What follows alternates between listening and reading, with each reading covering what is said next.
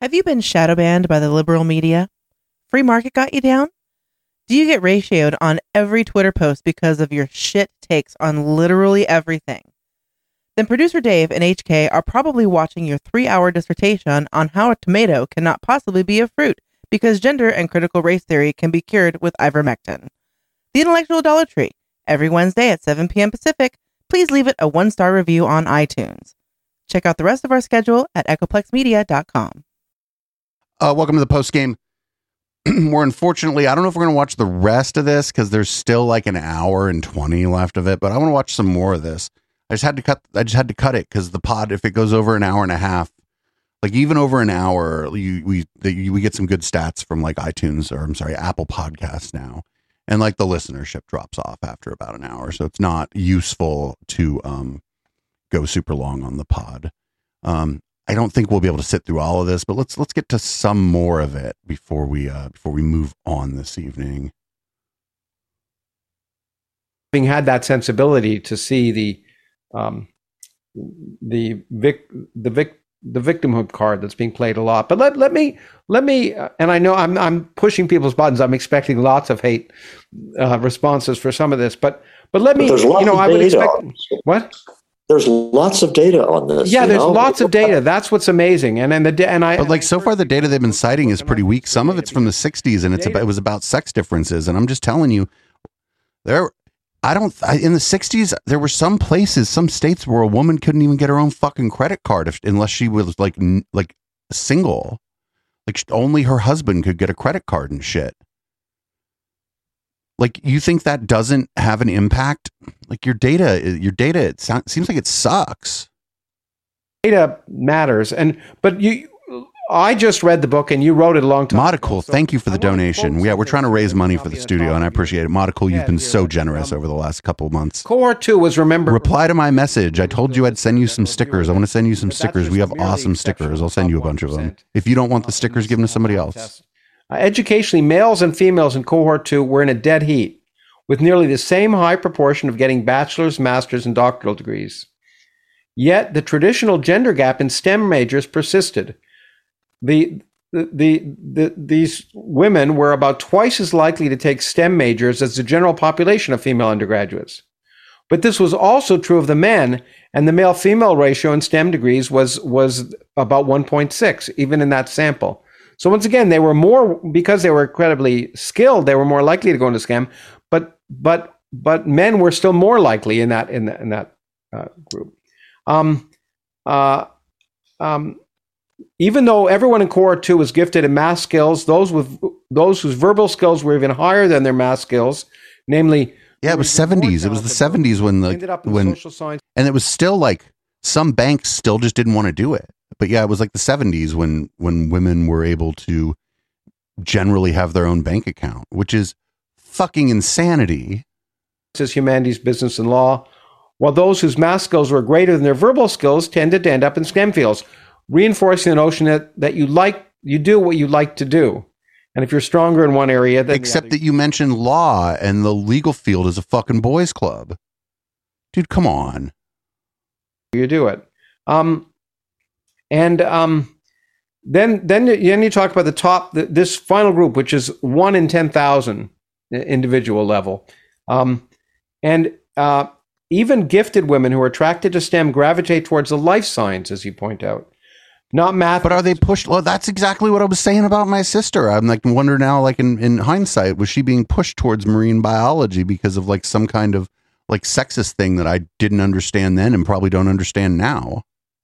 sciences. It's a subtle tendency. Proportionally, males outnumbered females by almost two to one on the things oriented sciences. That means physics, mathematics, engineering. And females outnumbered males by almost two to one on the people oriented sciences like life sciences, biology, and etc. Um, But when you, I bet when you fucking, I bet when you take apart biology into separate subfields, you're going to see things like, I bet evolutionary biology is fucking dominated by men. Who say or women or who are so The evolutionary that they can biologists aren't sending us their best, by the way. Field are not scared off by science per se. They instead tend to prefer those fields that deal with living things rather than non-living things. And I thought that was a um, an interesting point. Uh, anything you want? Did I? Did, anything you want to add to that? Yeah, baked into this is a The- is the just only- the assumptions baked into this are amazing, and the the big assumption here it seems to be that societal pressure is just not that big a factor, and I feel like that's absurd, thing I would add and I feel like that's getting better, but it's getting better because you know, like in education, people are trying to put the thumb on the scale a little bit to try to make it better, and these people are fucking mad about it. Ah, whatever, fucking stay mad. is that did the feminist revolution in the 1970s have any effect? The answer is yes, it did.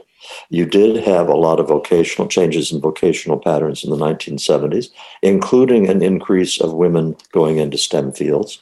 The interesting thing is that these increases, which I think were directly the result of opening up of opportunities, had stabilized very quickly. They stabilized by the late 1980s or early 1990s in most cases.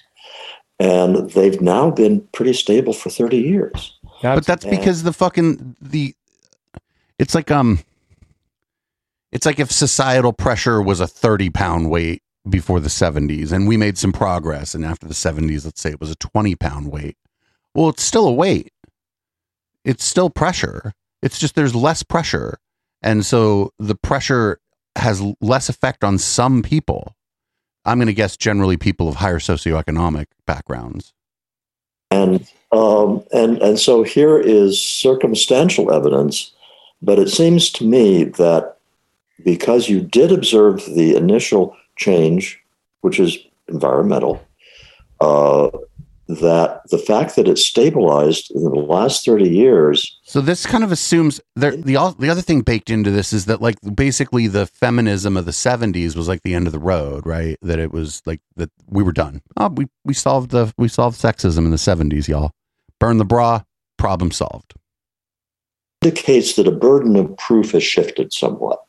So that uh, if you're going to say it's still because of racism, uh, sexism that women aren't doing this stuff, okay, you can try to make that case, but you got to make the case. I would use if I was talking to one of these people, I would use I would hope that I would use the term societal pressures.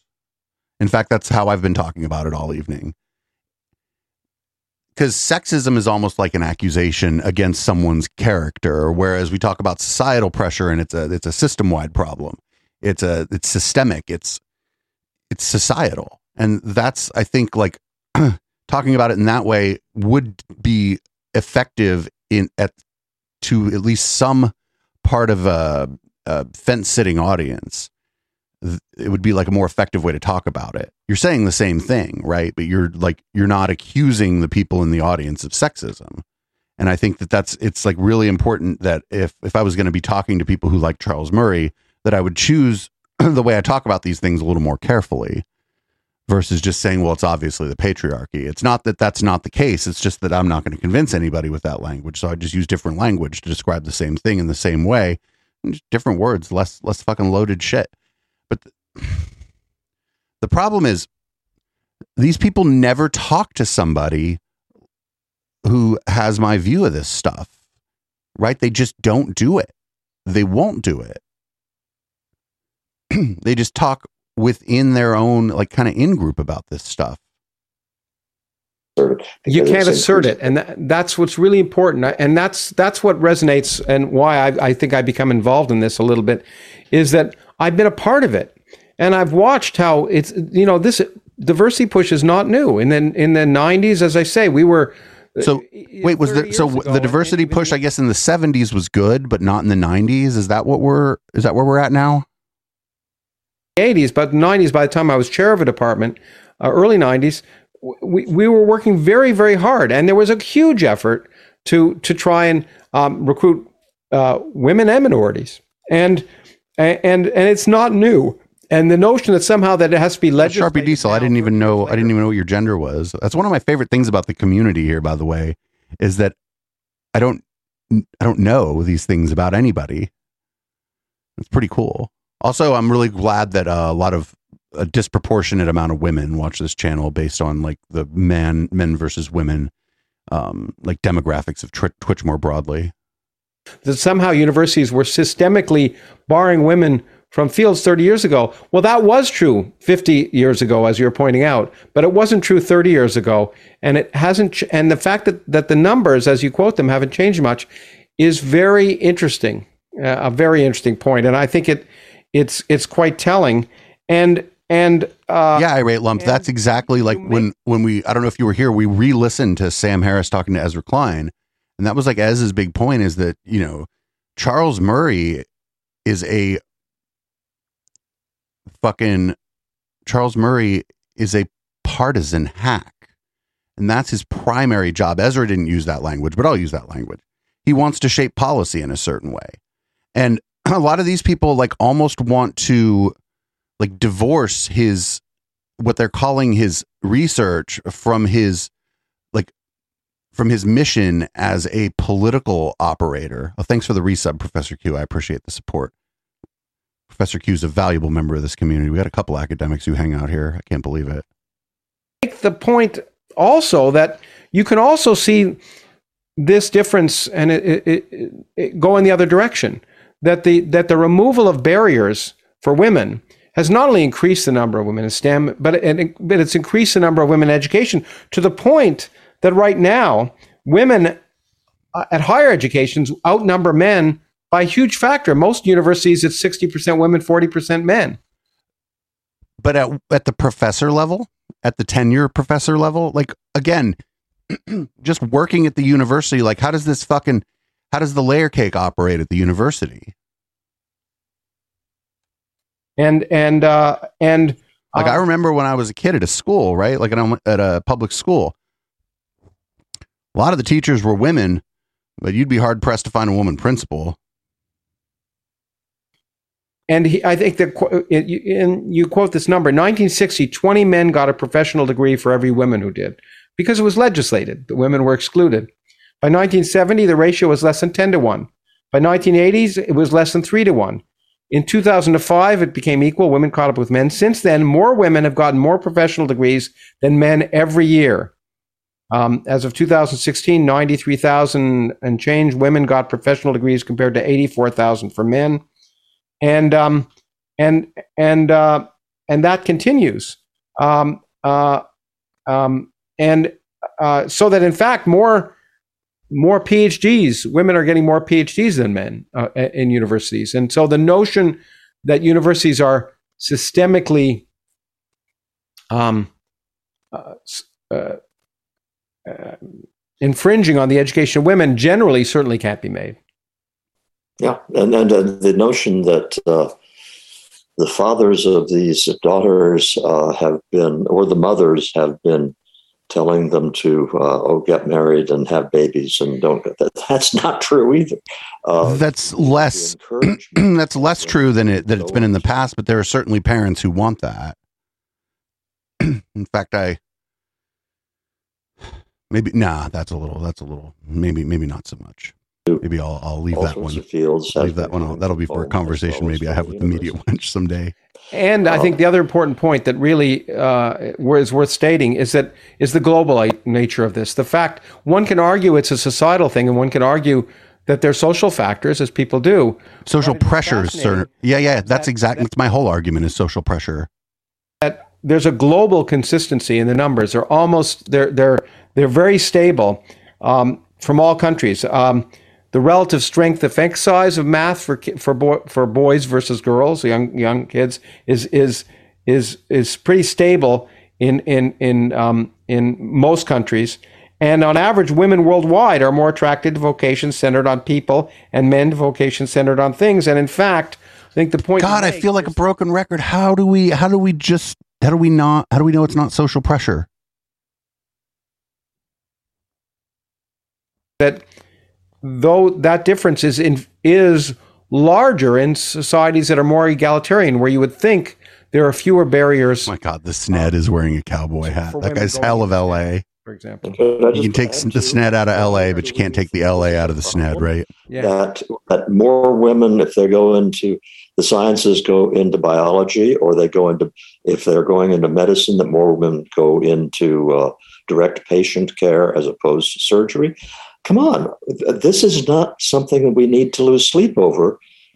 It, we don't need to like like l- losing sleep over it isn't the thing. It's like we, we can think about these things and we can we can ask why.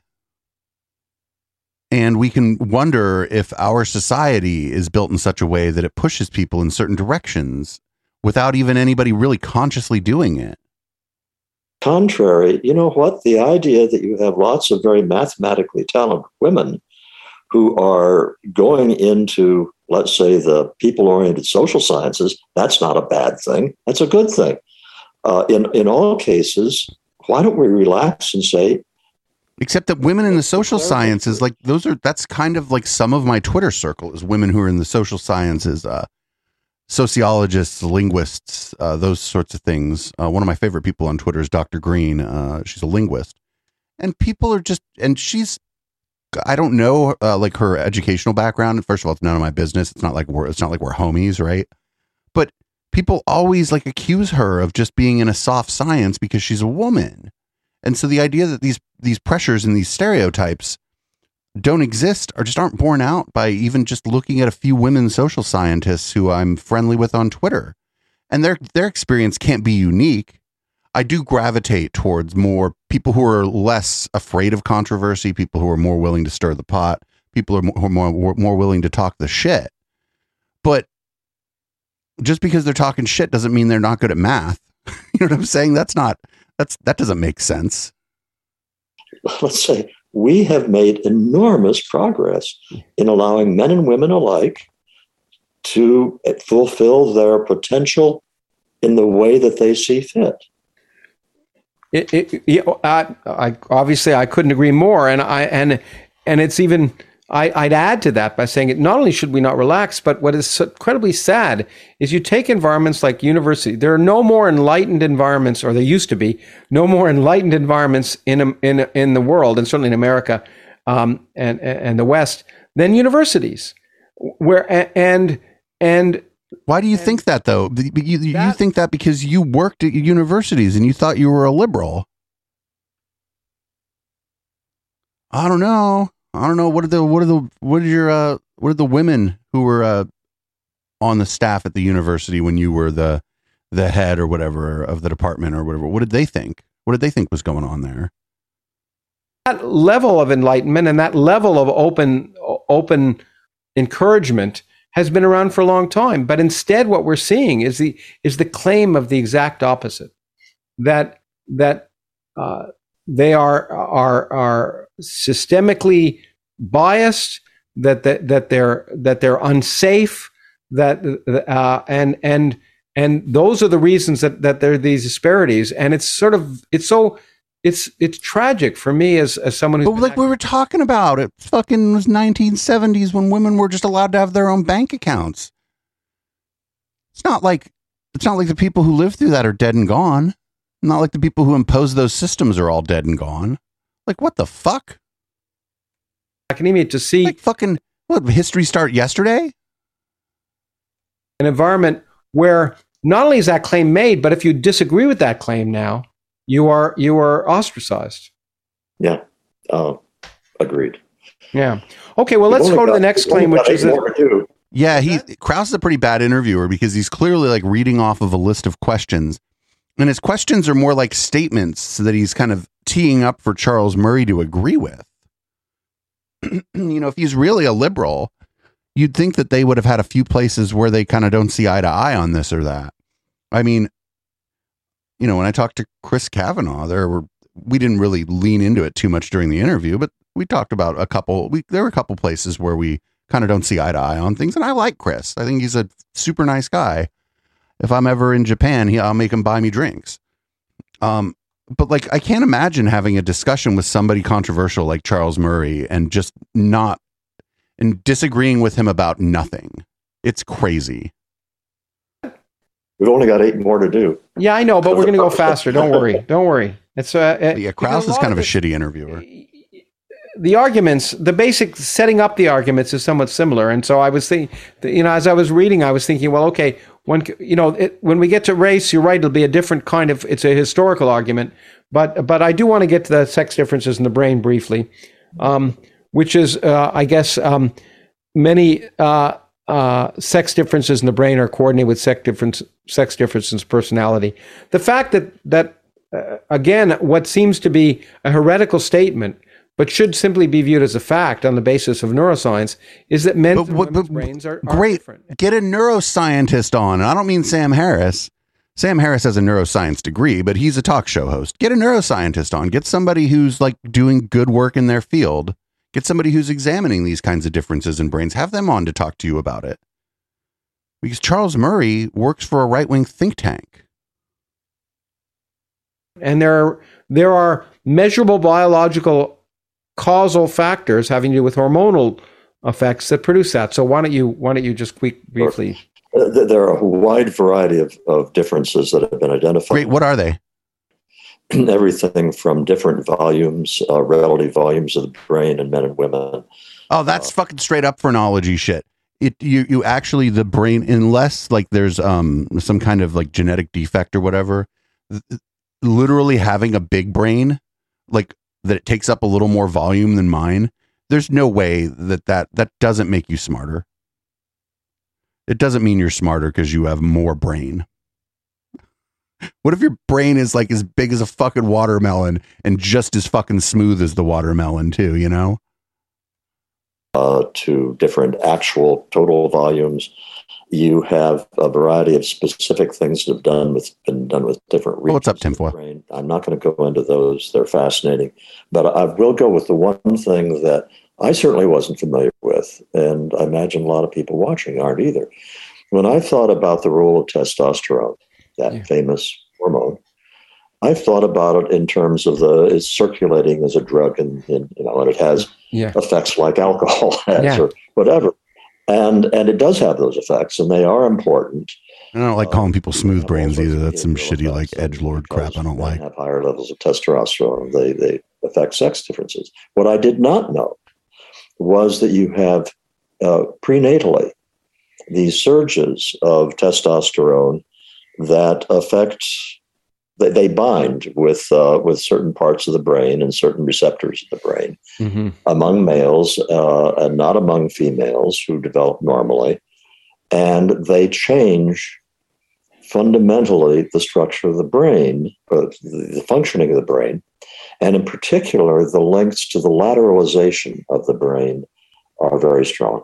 I don't know what that uh, means. whereby lateralization. like uh, this stuff too. This uh fucking uh Alex from Q Origins was the one who started who either coined this term or was the first person I heard say it. It's like academic window dressing, right? We don't know if what he's saying is true. It sounds sciency, but we don't know. And this is for a lay audience. So Lawrence Krauss is supposed to be like a science communicator for like a lay audience, right?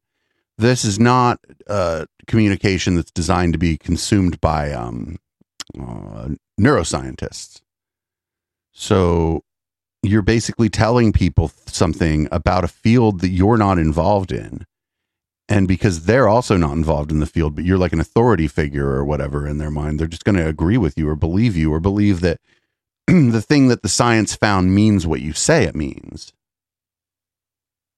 Insofar as a brain is lateralized, that means that one of the hemispheres of the brain is doing a whole lot of work separately from the other one. And insofar as it's not lateralized, both sections of the brain are, are operating in, in greater coordination. And there is not really an argument among neuroscientists that male brains are lateralized much more than female brains, and that it is a direct result of the uh, testosterone surges prenatally that uh, bind with receptors in the brain. I I'm having to simplify all of this very greatly. Well, This you're not a neuroscientist. Can explain uh, the visual spatial skill difference between males and females for reasons I won't go into, except Hmm. think in terms of suppose you have one part of the brain that is optimized for efficiency in visual spatial skills, and uh, in males more than in women. And the other thing is, say, suppose you have a brain in which the two hemispheres communicate uh, and are not lateralized. The former can explain why you have uh, elevated visual spatial skills in males. The latter can explain such things as, for example, if you have an injury to the left hemisphere, I hope I'm not mixing up left and right at this point. I've always had problems with left We'll and right. just say we're interviewing Um, you in a mirror. It's okay. yeah, uh, but but but if, if uh, males suffer a damage to the left hemisphere, their language function is screwed, and they are very unlikely to uh, get it back again. Whereas women, it's much easier for women with exactly the same kind of injury to just simply shift the load to the other uh, other hemisphere and recover. Oh, irate lump. Nothing fucking pisses these people off more than the discussion of bimodal distributions, right? is better. you know, it depends on what you what, what What your you're doing. criterion measure is, and that's true with just about everything involving I'll be back. I gotta pee. in the male female. These two, uh, these two skull It is measurers will good fucking versus run the chat or run the show while I'm gone. is- it depends on what you want to optimize. Absolutely, and and you know, and and uh, and you remind me with lateralization. My wife always reminds me uh, that I'm not good at multitasking because I have such a small corpus callosum that that that you know which connects which which connects the two halves of the brain, and so I have a teeny one. So she she says, oh, "I'll forgive you because you have a tiny corpus callosum," and uh, but it is true it's that that is it, that wife.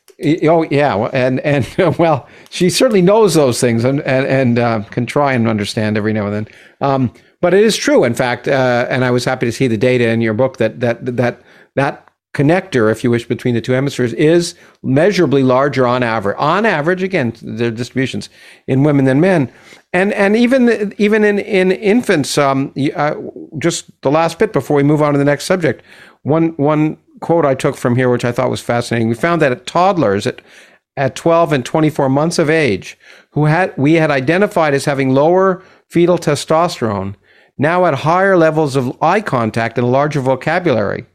Or putting it the other way around, the higher level of prenatal testosterone, the less eye contact you now make and the smaller your vocabulary. I mean, so these, uh, uh, when you're seeing it in kids, it's just really quite amazing. And I think, um, um, you know, that's the kind of thing that is that that is fascinating and in some ways should be celebrated as so part of. in the one thing I'm noticing here, and maybe not so much from Krauss because he's sort of not making these kind of bold scientific claims, but one thing I'm noticing here is Charles Murray's not doing a lot of hedging when he's talking about um, neuroscience and like when he talks outside of his field, right?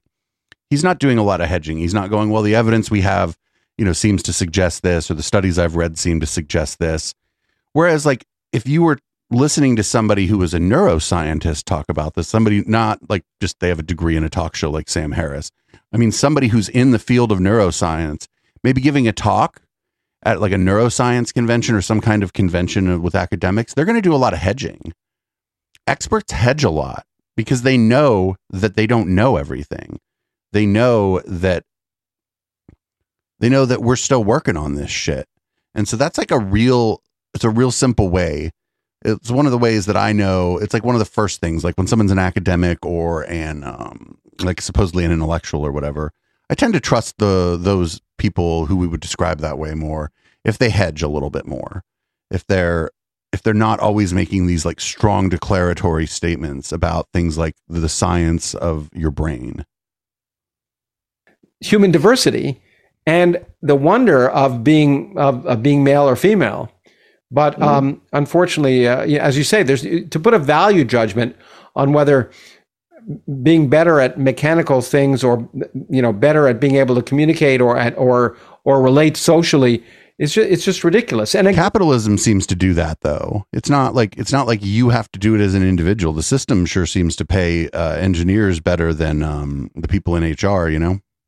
Again, as you stress in the book, and I want to stress over and over again, these are statistical statements.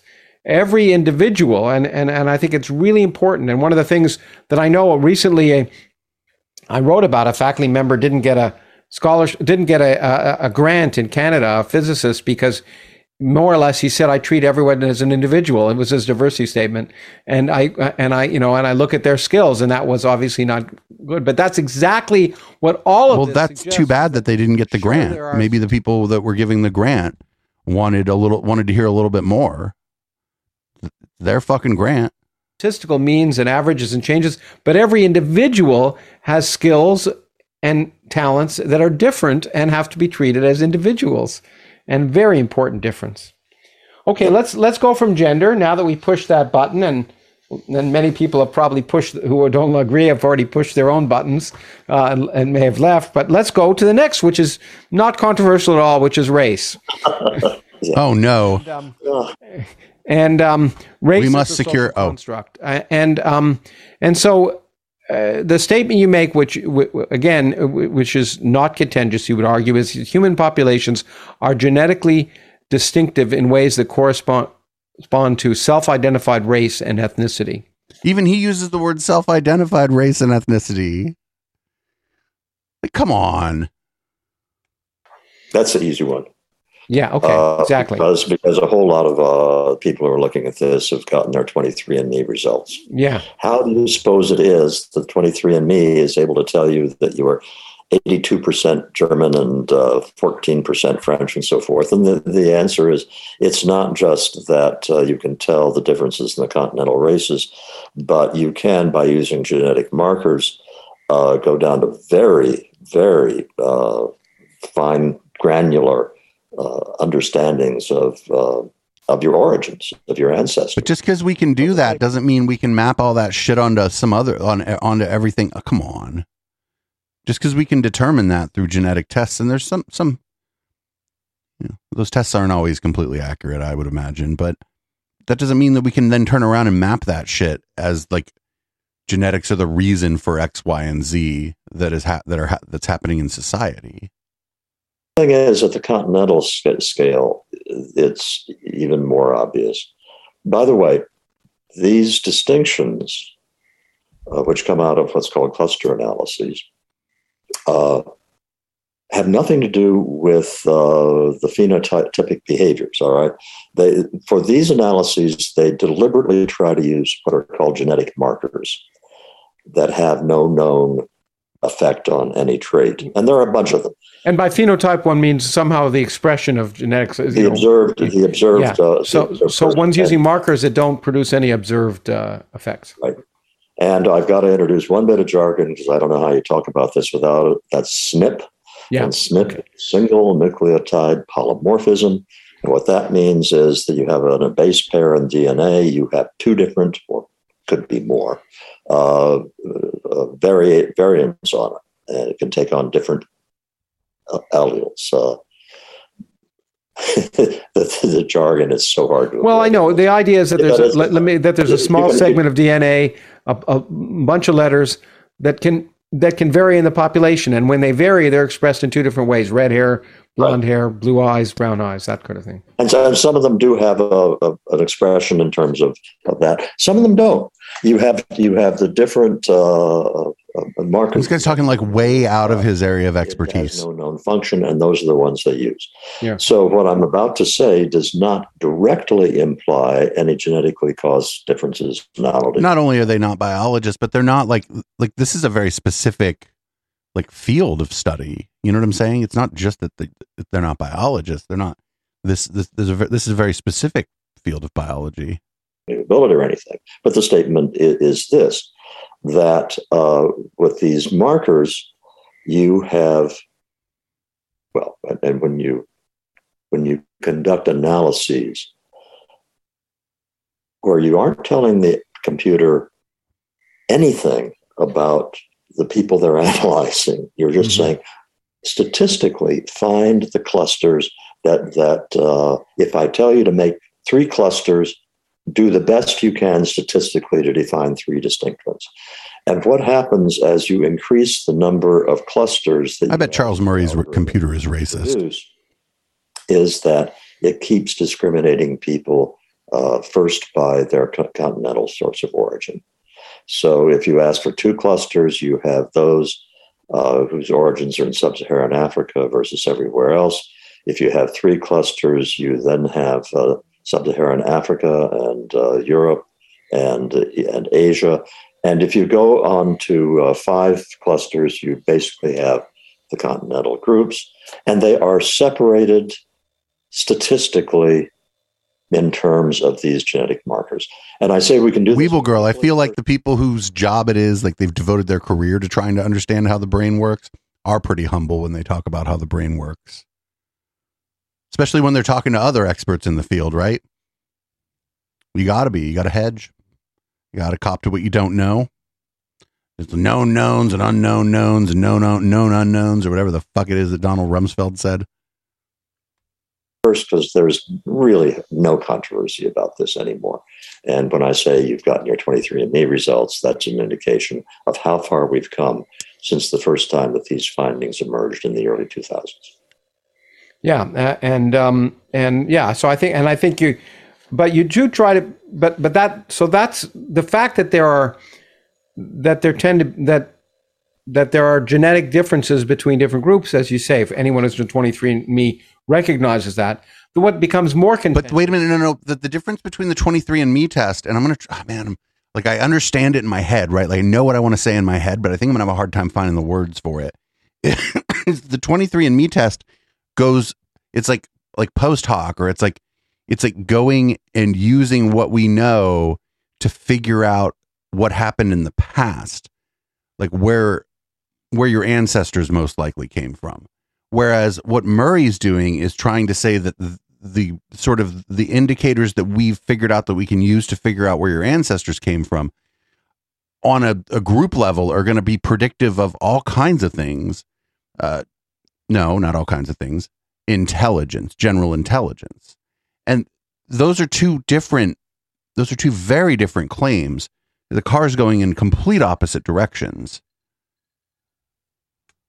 Is the claim, but you you say my goal is to is to get past the first hurdle in thinking about race differences.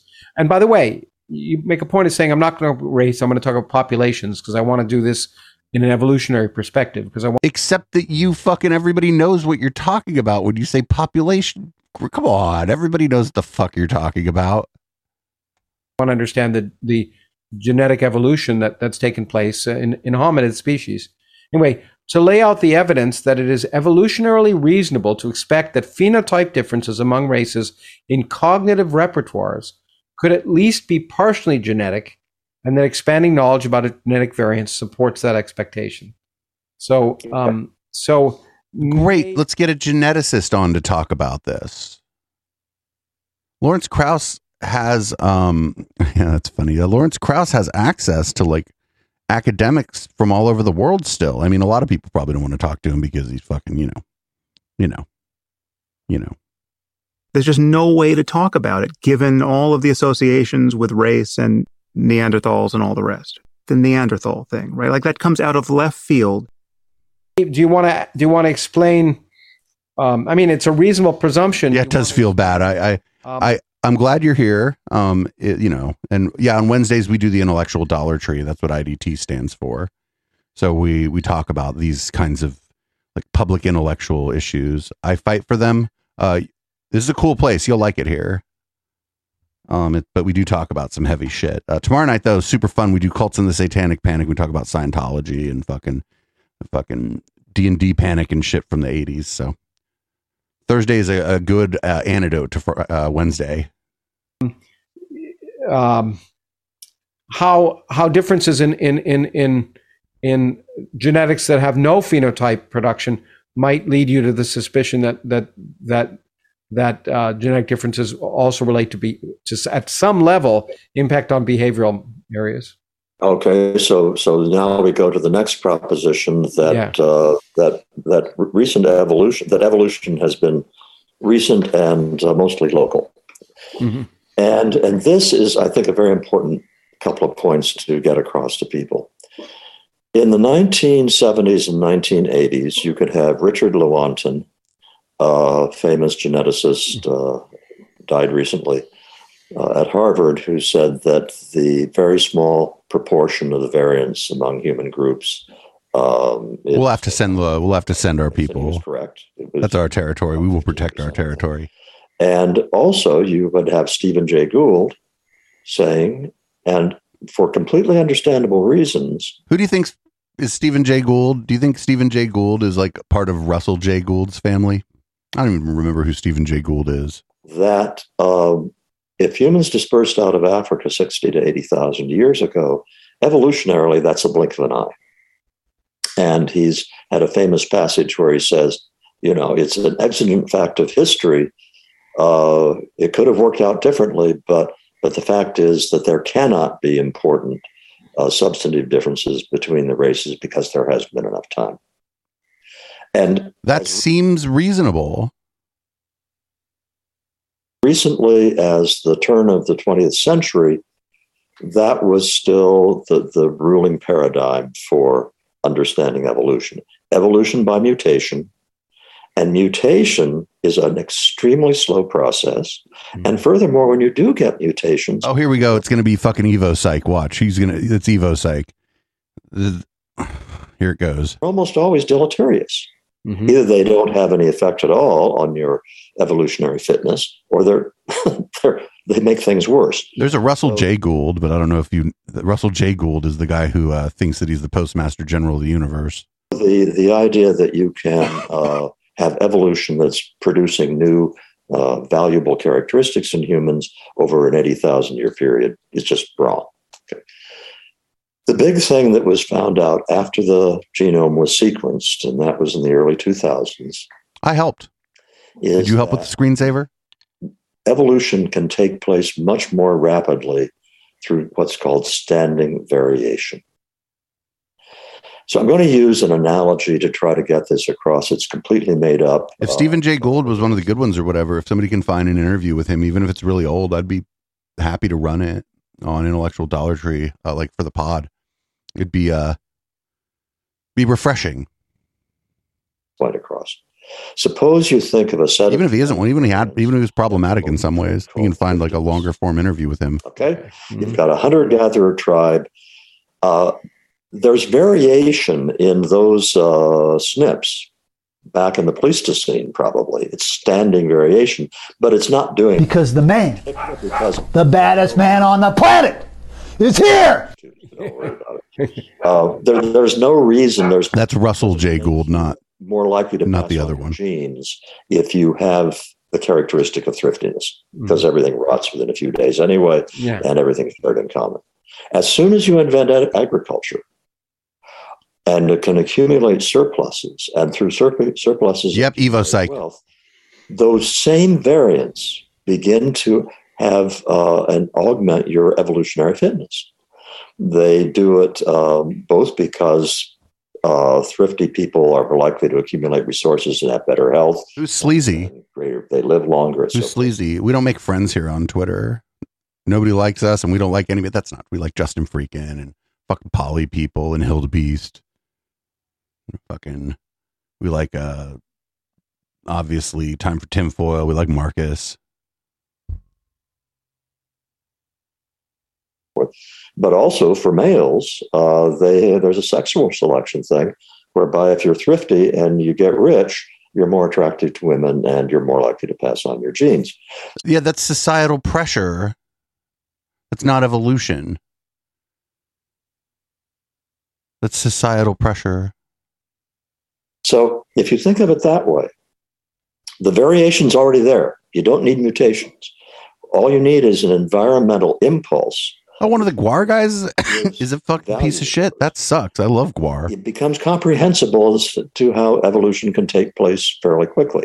Now, I've used that, and now what I cannot do in the, in the context of this is explain to you how these geneticists identify that uh, evolution has been taking place and the timing of it. It is, for an outsider, miraculous.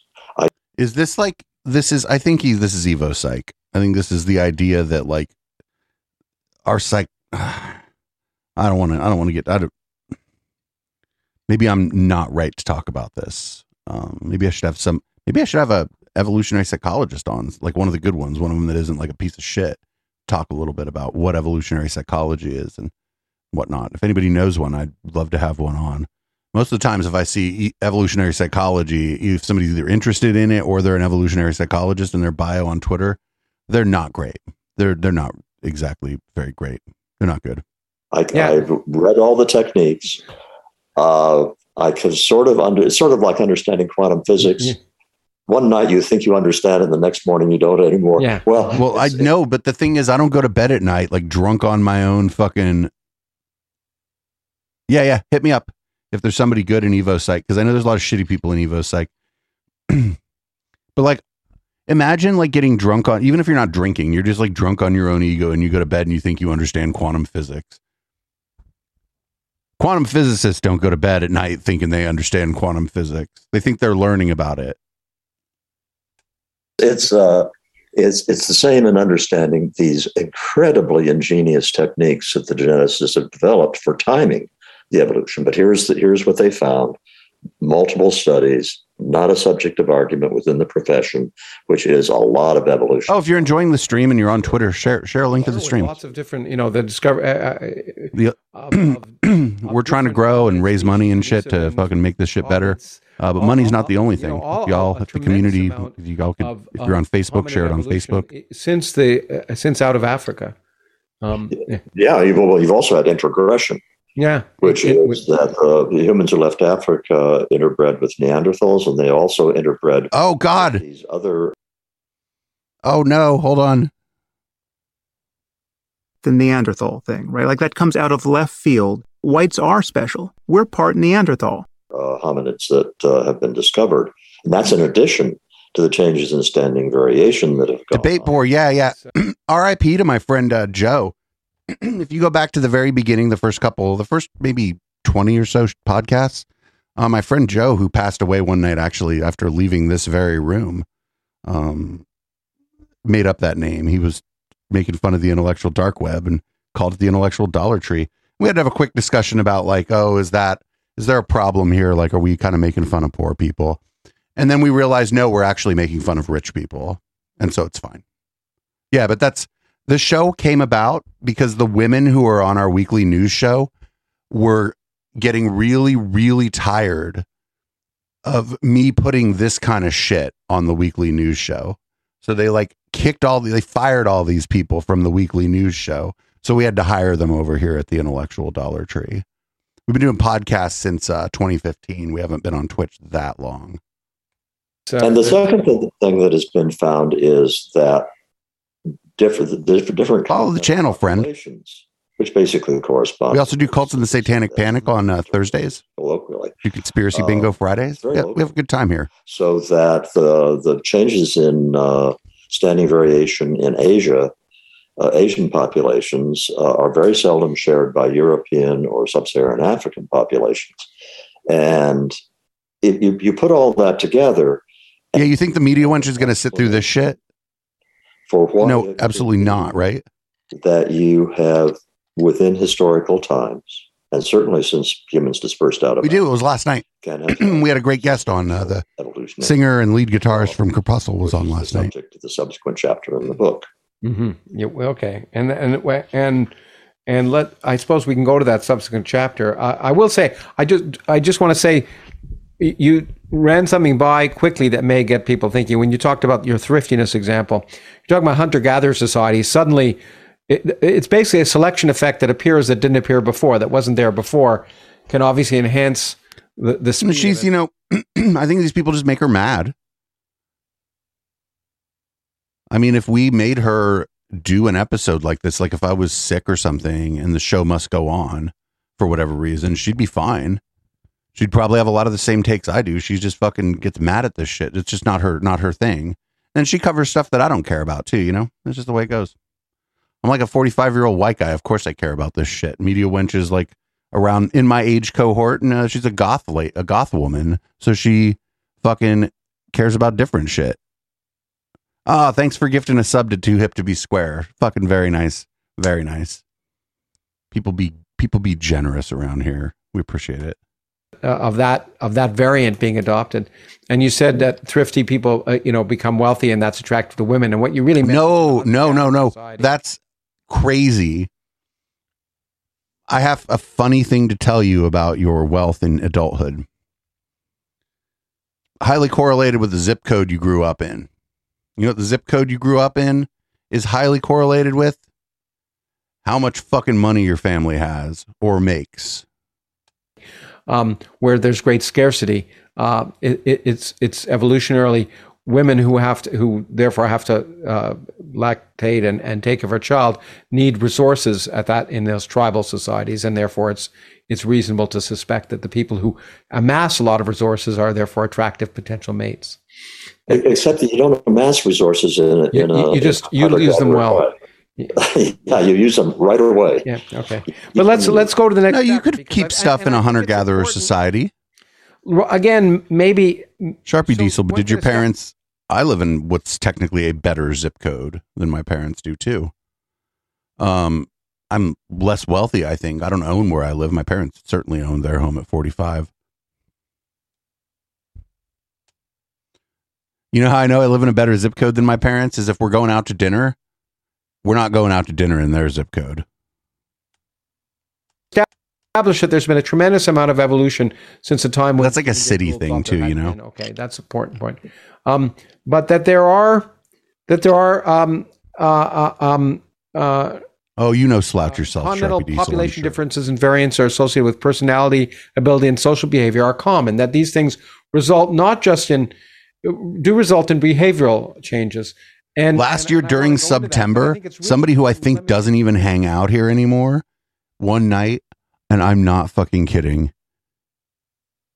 They gifted 70 subs like during one of the pods. And then during the post game, they gifted another 25 subs. I couldn't fucking believe it. Like Tom Cruise was just on the screen during the entire fucking podcast recording almost. I- that I, I got the censoring book, and let me ask you to to verify this. That Yeah, I was surprised. that but September, like September is real good because you get a the, the claim you get a pretty deep discount on your subs in September. population changes, which and those population those continental differences generally correspond to what people might say are race right now. Um, that there are differences that, But that they may the real hero of this channel is Risto because in the last year is this this thing for the the the like how many subs have you gifted out or whatever. Uh, the last year Risto's given the most at 125. it doesn't it doesn't um, discredit the fact that within groups the variations are much greater than the variations between groups, Oh, which thanks. is a really important fact. Now, I think I, I Is Gould the is Gould sense that you dead? You If Gould is dead, we can't interview Stress this fact Mr. for Gould. political reasons, obviously, but I didn't get the sense that there was any evidence that disagrees with that. No. Uh, but the problem is probably problematic too, you know. phrase this in terms of oh, it's a We, we're all we're all a problem in some way. of the genome, and, and for a long time, well, it's in the, in the technical literature, it's called Lewontin's fallacy, Yeah. Okay. and uh, the people were writing about it as early as the 1980s. Uh, that the idea Oh, you don't need to be a just sub. You don't need to sub to comment. You uh, shouldn't be. You should be incentivized to the talk about what's going on on the show at all times. That's why the chat's here. We put it up on the screen. Doesn't mean There's nothing we like more than on-topic discussion in the chat. For that matter, I mean the the the genome. I'll be right back. I'm gonna have an on-topic cocktail. Ninety-eight percent the same. That's, yeah, but there's it's- significant uh, differences. yeah, and, and so uh, it's a case of having to hold two two thoughts in your mind at the same time, uh, which is that humans are mostly the same, and uh, there can also nonetheless be significant differences. Uh, it's So really hard for Yeah, no, it is. It is, and it's hard to talk about now. But but um, uh, there can be significant differences, which once again don't have um, necessarily value associated with them. The, the, the differences can be can, can be um, if they exist, can be beneficial in certain circumstances and not beneficial in other circumstances. Yeah. Um, And But- the, the- mhm, go on. the point is that, that if you go look at, uh, let's say that you have uh, any given SNP, and you have, let's say, one of the alleles promotes uh, schizophrenia. I guess I think that's an example I use in the book.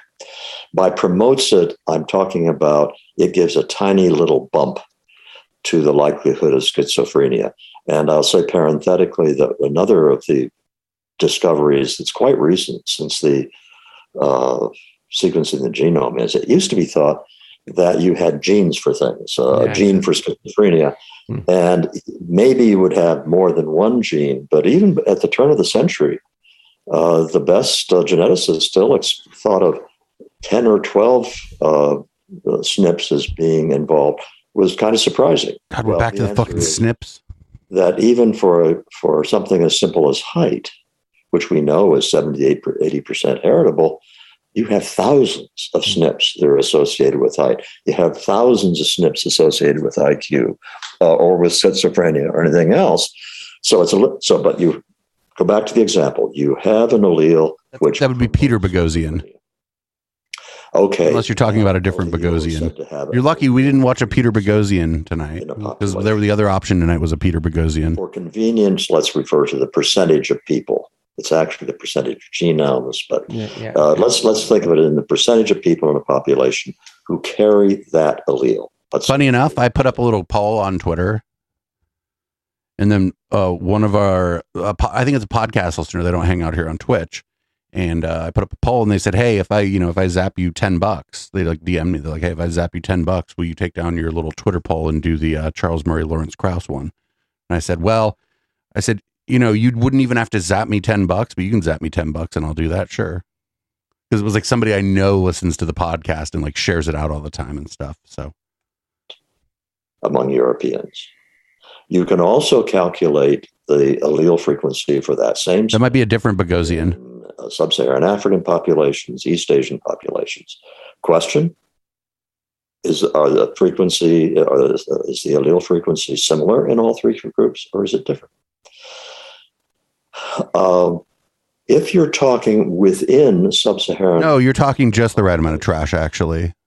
the and how different Keep it like right at this fucking level. from Nigerians, the answer is the correlation between the allele frequencies is. I think Krauss is just a bad um, interviewer. And guess what? That's true for.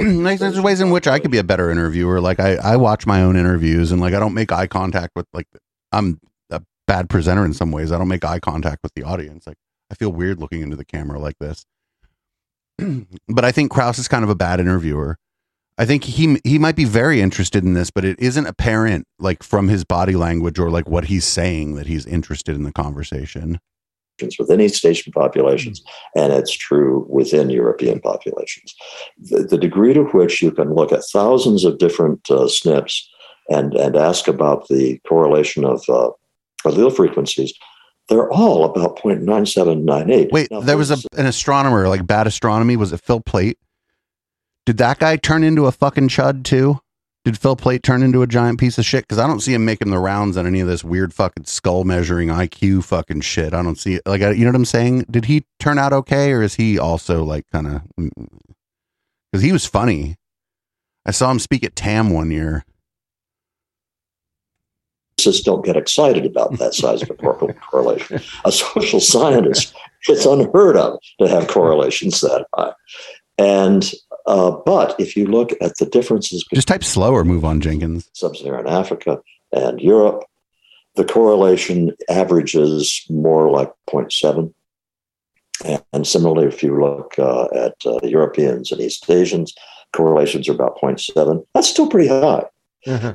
But as anyone who's worked with correlations knows, if you do a if you do a scatter plot of uh, something, two variables that have a correlation of 0.7, there's a whole lot of scatter in that, and that's. I'd like to see the graph for this this interview because I bet like I bet they didn't like they're not hold they probably have a lot of views, but I bet they didn't hold on to the audience very long like during this interview. I bet that it's like almost like the inverse of like a graph of like and I know Twitch is different because it's live, but it's almost like the inverse of my graph, right? Like literally when we get a graph, like after like a, a night where the show was pretty good, the trend is like up until like the last maybe 30 minutes of the show and then it starts to go down. Or if i if i dj or whatever the trend is like up and you can see where i started djing because the uh the viewership falls off. But i bet their graph is the opposite. Oh that's peter Boghossian. that's peter yeah that was we almost watched him i've been fucking i've been going after peter Boghossian because he like only argues with like college sophomores that disagree with him but then he'll like have anybody on who agrees with them. It's just that if he's going to talk to somebody media trained, maybe somebody with a college degree or just somebody over 25, that person agrees with him. If he's going to find people who generally disagree with him, they're 19. Being 19 is fine. You're not stupid because you're 19. You're just probably not media trained and you don't have like a, lot of life experience. So somebody like Peter Boghossian can give you the runaround and also it's because he's doing it like you just left like I don't know English 120 or whatever, and you thought you were just going home, and then this guy like like roped you into a conversation that you didn't expect to have. Fuck Peter Boghossian. with not just a few uh, of these SNPs. You've He was smart enough to block me. differences across continents. Now, here's the problem with writing the book two years ago: is it about thirty percent? I think it's it's a very very large percentage. Mhm. Whether you're talking about blood pressure or you're talking about schizophrenia or uh, blood proteins or or social behavior or cognitive ability doesn't make any difference. These differences are ubiquitous. Now, the conclusion of that, and and, and large differences are ubiquitous. Wait, does he does he not see the difference between like because he's uh, they're talking about the bell curve here. They're talking around it, but they're talking about the bell curve. Does he not see the difference between genetic predisposition for a disease versus how you perform on a standardized test? Like does he literally not see the difference between those two things and how one of them is going to be more easily more easily discovered through genetics than the other. Like does he not see the difference? Like i'm a layperson right? I'm not a i'm not a scientist statistician or anything but i see the difference between how you perform on a standardized test versus are you more uh, prone to certain kinds of cancers or something like that. I i understand that those are different things Conclusion from that is not about any specific trait. We aren't there yet. Okay. Mhm. okay well then shut the fuck up and wait the geneticists are getting there. And they're making incredibly rapid progress. That's why I say 10 years, an awful lot of this stuff is going to be understood. But this is what he said when his book came out in the 90s. He's like, oh, in another 10 years, I'm just going to be vindicated by the science. This guy's been saying, you know how they say Jesus is coming back? That's this guy. This, this, this guy's got the Jesus is coming back syndrome. We aren't there yet. I am saying precisely the same thing that David Reich, a very highly respected geneticist at Harvard, I'm, I almost hate to bring him into it because quoted by Charles Murray is certainly not David Reich's idea of a good time. Well, that's, you might be, you know what it might be? Is that the guy you're talking about might not like that you misrepresent his work. I'm just guessing that this, like Charles, I forget the guy's name already, but Charles Murray might be misrepresenting this guy's work. And so maybe the guy doesn't like it. Or maybe he's like leaving parts out or using this guy's work in a way that the guy doesn't like because the guy's not a fucking racist. He's like, well, fuck. The bell curve guy is mentioning me again. And now all these people on Twitter think that I'm an asshole, but I have to convince them that I'm not an asshole. you know, come on. There are a lot of reasons you don't want Charles Murray citing you. But I, I'm guessing that he, that, that either he thinks that's a joke because the guy is his friend, but I think more likely the guy doesn't like it because Charles Murray might be like misrepresenting his work here. But he said it in the New York Times op ed Yeah. piece. Okay. And he said it very eloquently. People have got to stop saying that what we know as races don't have any important genetic differences. They're- No, we're not saying that. We're saying that your IQ shit is bullshit. We're saying that we're saying that you're like the 23andMe example is like kind of counter to what he's saying is that we can go back and look at your genetics to see like what your ancestors like what country they probably came from. But that's like going back. And this guy is like going forward into history or going yeah, going forward into history saying, well, this group of people because of their genetics is going to be more inclined to be stupid. And it's like, well, that's those are different things. And that's why fucking people don't yeah, of course there are genetic markers that like line up with what we consider race, bone structure, skin color, those kinds of things. But there's no evidence that that shit like fucking is can be like broadened out to like how smart are you?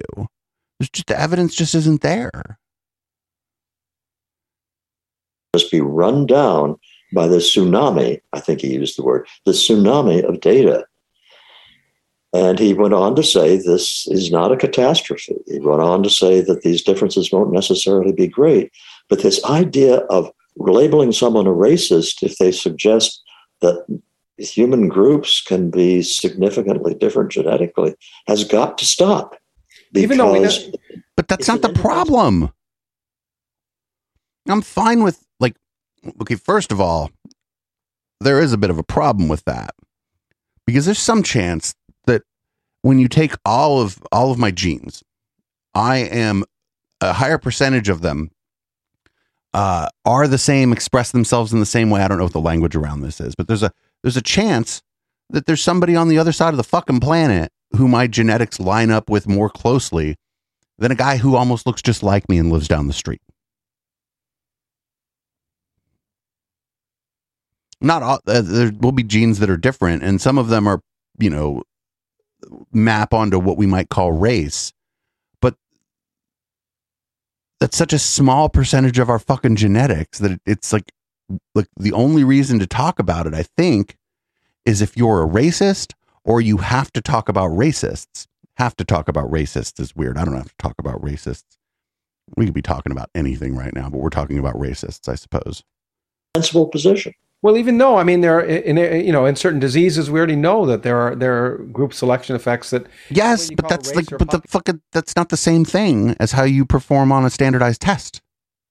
Populations that different populations are more susceptible to certain diseases, which We've is known that for decades, actually. Yeah.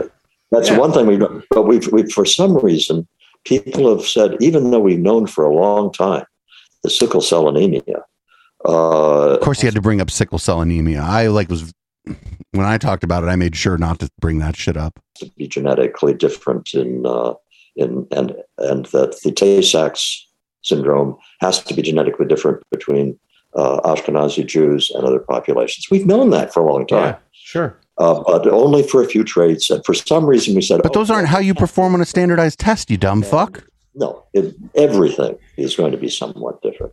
Okay, let's let's move from there. Like on a standardized test, did you have breakfast? I'm not even kidding. You taking that test on an empty stomach? You're not going to perform as well.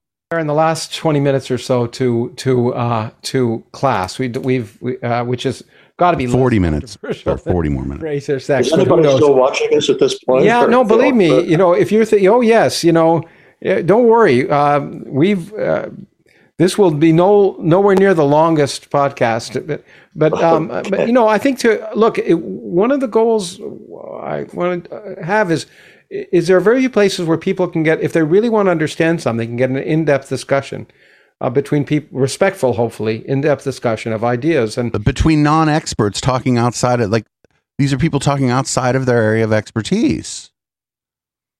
I mean, I guess I am too, but I'm just here as like like a- I'm like the court jester or whatever, right? I'm here to like make fun and like and like a lot of times the stuff that I say and the criticisms I have, I feel like these are like obvious things that have nothing really to do with the facts of the matter. It's just with these people contradicting each other or contradicting themselves and like uh, this grandiose notion that these people have of themselves, like they're fucking Galileo and shit. Like that's what we're here to talk about because we we're not going to know about human genetics very well. I don't think any of us are geneticists. Um, so y- it's more important to be able to spot like hucksters and frauds, and in this guy's case, fucking racist people that work at a think tank. and um, you know people can always take a break but i'm always uh, uh, my experience so far and we'll see what we happen happens here This always happens. I was tired at the beginning of the show. Do I seem say, tired? Do you I now? could- you know i would have liked to even heard more so so i i hope that's the case i certainly if i didn't I'm think it was to- if i didn't think it was interesting i would have cut you off now so You're not going to cut off Charles I'm Murray. Shut the fuck up. time, so I'm willing to go on as long good as as long as you're my as long as you're having a good time Your calipers are mine. Should I come over? um and and and i think um but i think it's it's fascinating to discuss these ideas and My be critique able to them. published by a Nazi Uh, war movie. You know what we call? Oh, and stated- we call um. I call um. I call Quillette. I call it a skull measuring quarterly, or I call it a incel Esquire. certain ways, as you point out. It's just they're not content. It's only Like Quillette literally published an article in Defense fucking Phrenology. phrase them in other ways that they appear to be contentious. But it's so They pulled it down, but you can find it on like archive.org um, or whatever. that some things are, are true without any without ascribing any ideological or value significance to those statements. They become clear. It's only when you when you ascribe, and we'll talk about it in in, in the next few minutes. Uh, so it becomes clear when you lie to yourself and tell you that you're not ideological.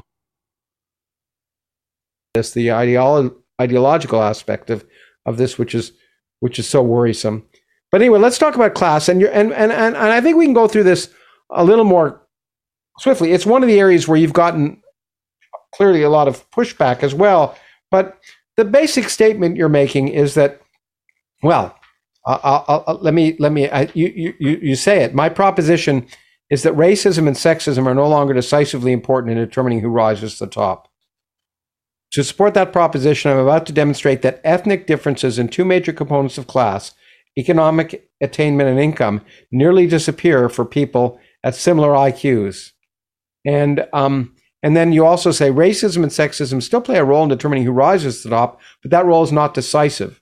We can have a range of opinions about whether the roles of racism and sexism merit the adjective large or small, and advocate public different public policies depending upon our different perspectives without affecting the relevance of the role of genes, environment, and the interaction that continue uh, that constitute the topic uh, of, of, of, class. So the and, and I think the again, I'm gonna uh, I'm going. So one of the things you've gotten a lot of pushback for is basically saying that at some level, what you might call um, intelligence, which is just an accident of nature, plays a large role in what is emerging to be distinct class differences, which are independent of race, uh, more than we no, more than dependent upon on on relative, uh, as you would call it, IQ. no, Um, no. This is again history started yesterday. This is history started yesterday shit. There was legal redlining in this country, I believe, up until the 80s. And then there's de facto redlining today. There are real estate agents that if you're a certain, you know, you look or talk a certain kind of way or whatever, they're not taking you to a certain neighborhood to, for a house. That house is already sold. Oh, the house you were interested in is already sold. Can I show you another house? Uh, usually, most real estate agents aren't pieces of shit, right? But there are certainly some who are popular in certain kinds of neighborhoods who will do that. So this isn't. this is history started yesterday shit. That's all it is. History must have started yesterday for for like what they're talking about here to be true. Uh, but um, but also the other thing that I think was really important that I got out of reading this, which I think is well for me even more fascinating because I always like not knowing rather than knowing in a sense because it means there's a lot we have to learn, is that the dominant factor. Yeah, there's really yeah, they don't even know they're doing it. Again, it's like that person that person that's doing it doesn't know it. Maybe it's just the sort of the way their office works and it's just the it's not the individual agents but the the even just the legacy of that office, right? That real estate office sort of has just always shown white people houses or even could be in way where it goes the other way where there's a real estate agency that always shows, you know, a lot oftentimes shows houses to people of color and they maybe the pro it's the problem isn't that they're racist it's that they they're like that neighborhood is not where black people live because those people are racist. The, i mean it, it's people are complicated and society is in america it's hundreds of millions of us. There's cities with millions of people shit's complicated. And people most people aren't bad but the system is shit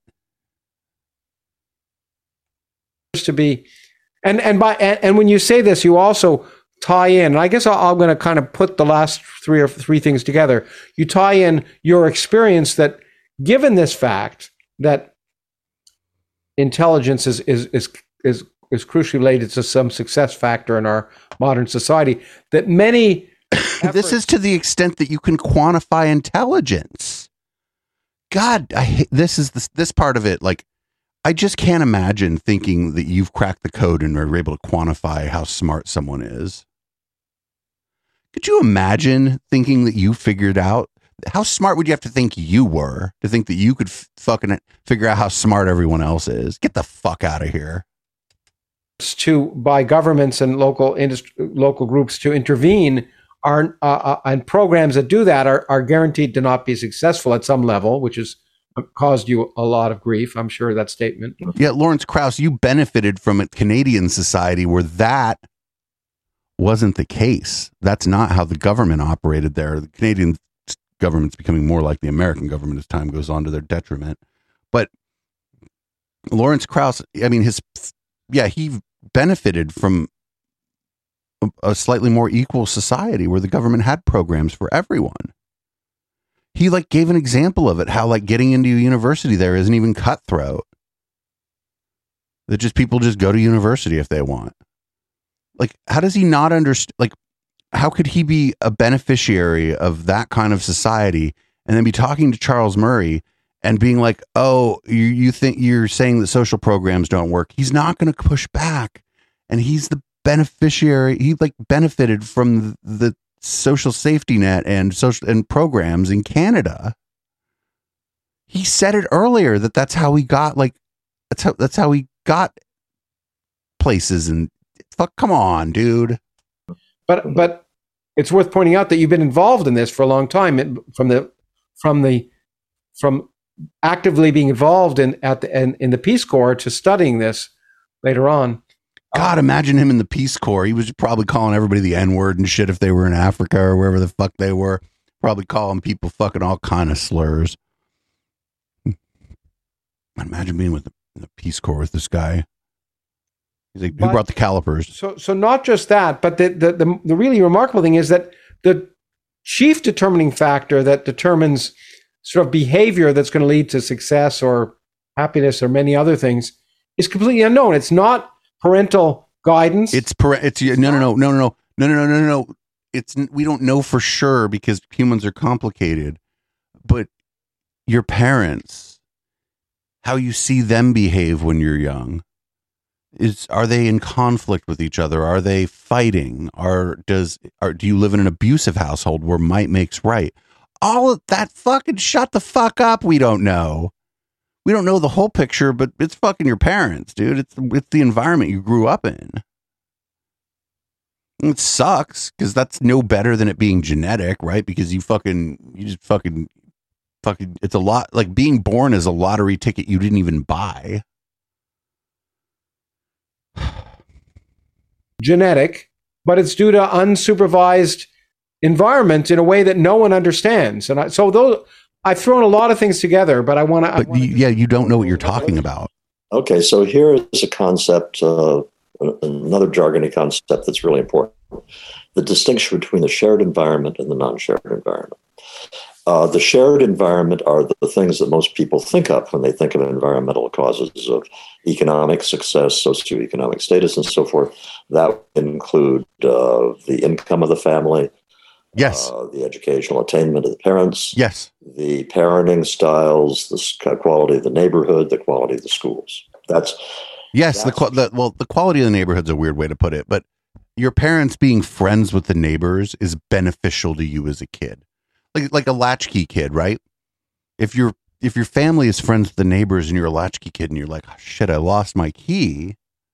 Well, maybe your neighbor has an extra key to your place, or if not, your neighbor you go you go, hey, I don't have my key, I can't get inside, and then your neighbor's like, hey, come on in, and then you're in a safe place, hopefully. But for the most most of the time you're, you're in a safe place. You can watch tv maybe they'll pour you some lemonade. You can hang out pet their cat whatever it is until your parents get home. So like these things they all matter. It all matters. And it can't not matter shared to some degree by all siblings, but it's shared most cleanly by twins. yeah, and you Yeah, studied you twin studies. when- wait a minute born at the identical or fraternal Same moment in a marriage, they're born at the same moment in the socioeconomic trajectory of the family over time, et cetera, et cetera. And so you've had a very powerful research tool in uh, taking large samples of uh, fraternal twins and examining their their similarities, and large samples of identical twins and uh, looking at their similarities. This is a completely separate thing from uh, the famous studies of identical twins raised apart. Mhm. those are interesting, they're fun, they're informative, but the really large sample studies are not twin twins raised apart, they're twins raised together because Mhm. that gives you algebraically a way of partitioning what's going on. To illustrate why, and I won't go through the algebra, uh, fraternal twins share 50% of their genes. Yeah. Of their parents' genes, uh, or of, excuse me, of their, each other's genes. Identical twins, one egg, uh, uh, I mean, uh, they, they, uh, they share 100% of their genes. Yeah. Is it effectively. hundred percent? I I, I could be wrong. I thought it was like And nearly 100%. That enables you to compute what proportion of the uh, variation you Have- I've always had a weird fantasy about being with twins, but I would never do it because I also have some like um ethical problems with it. You know, is accounted for. one then the other. uh, Sure, heritability. together I got some ethical genes, problems with that shit. It's heritable. It allows you to compute what proportion is uh, accounted for by the shared environment. And whatever is left over is called the non shared environment. That's actually inaccurate uh, insofar as it includes two things it includes the non shared environment and it also includes measurement error. Mm, And okay. measurement error in the social sciences is a big deal. Yeah. Well, it's A it's a, of- it's, a, it's of a big deal in all of science. The only difference is in physics, we can know we know our measurement error is generally better than you do in social sciences, but it's an inherent, Yeah, inherent part of Yeah, because it's fucking complicated. Because people are fucking not rational actors. And it frustrates me that people don't realize that. Even economics is caught on to the fact that people aren't always necessarily acting in their own best interests. Like a lot of economics used to like assume that everybody was just out there like doing what was best for them economically. And it turns out, no, no, don't build your model around that. The great thing about science is we can try and quanti- quantify our, our uncertainties instead of just ignoring them. Oh yeah, fraternal. That's anyway, the, the, the finding that came out starting in Thank the you. 1980s, because this technique that's why has that, been that when a long when chat is at its best, time, uh, it's and a lot Mhm. of works. given me stuff I didn't the know. startling thing that was first identified in the 1980s was the heritability of almost. Yeah, I don't. Yeah, I don't. Yeah, I don't. I don't. Yeah, that's weird. This is just for my pleasure. No, they, they might not even be into each other. You know. The surprising part was how little was explained by the shared environment. I mean, I wait a minute. No, I hope they're not into each other. If I met twins that were into each other, I wouldn't want to sleep with them at Uh, all. We like to think that as parents, we account for a lot in how our kids turned out. And I continue to believe that's true. And in fact, I can appeal to some empirical evidence for that. As my wife likes to put it, we can teach our kids to be nice, even if we can't teach them to be smart and teach them to be good. We can, we, we, we can socialize them to some Mhm. degree. And that's But no, you can teach your kids to be what we Uh, call smart. Like, like yo, like just the the easiest example is: Do you read to your kids before they know how to read? I don't remember that from Twitter. of things that people have always thought historically were hugely affected by environment. The shared env- the factors in the shared environment aren't. Uh, this has huge implications for what you can expect from attempts to change things. Yes. And this is this is where I'm not saying that okay, I am identified with one branch of the interpretation of this, which says this really constrains what you can expect out of environmental interventions. And there is a uh, book, But that's because you're a right wing political hack. come out recently, the title of which I don't recall offhand, which uses a lot of the same science um, and, and describes it accurately and comes to much more optimistic conclusions about how we can still use in- interventions to make a difference. Yes, we can help people. So, You know, none of these, you know, what nobody's trying is just giving people money. You know, the best thing you can do for people who are uh, disadvantaged economically is just give them money every month. We'll phrase the argument that I think is a plausible one and a reasonable one, which is it's highly constrained.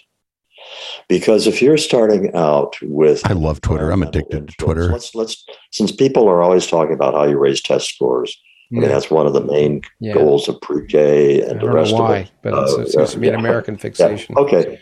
Yeah. If it's the case that the sheriff Yes, it's an American fixation because nobody else gives a fuck about standardized testing. of that, and I'm probably Good um, night. Okay, so you've got 20% that can be twiddled with through really effective programs, presumably. But the problem is that any intervention you have is going to comprise a small fraction of the total environmental environment uh, that the child. But he's just asserting that the environment is only 20%. Did you catch that? It was like kind of a throwaway and he kind of like went over it as he was like trying to s- pretend he was talking about something else. He just asserted that on this, the environment is only 20%. He's fucking made that up, I think. And so, simply as a matter of math, you're looking at a potential change, even given a really good program that is severely constrained.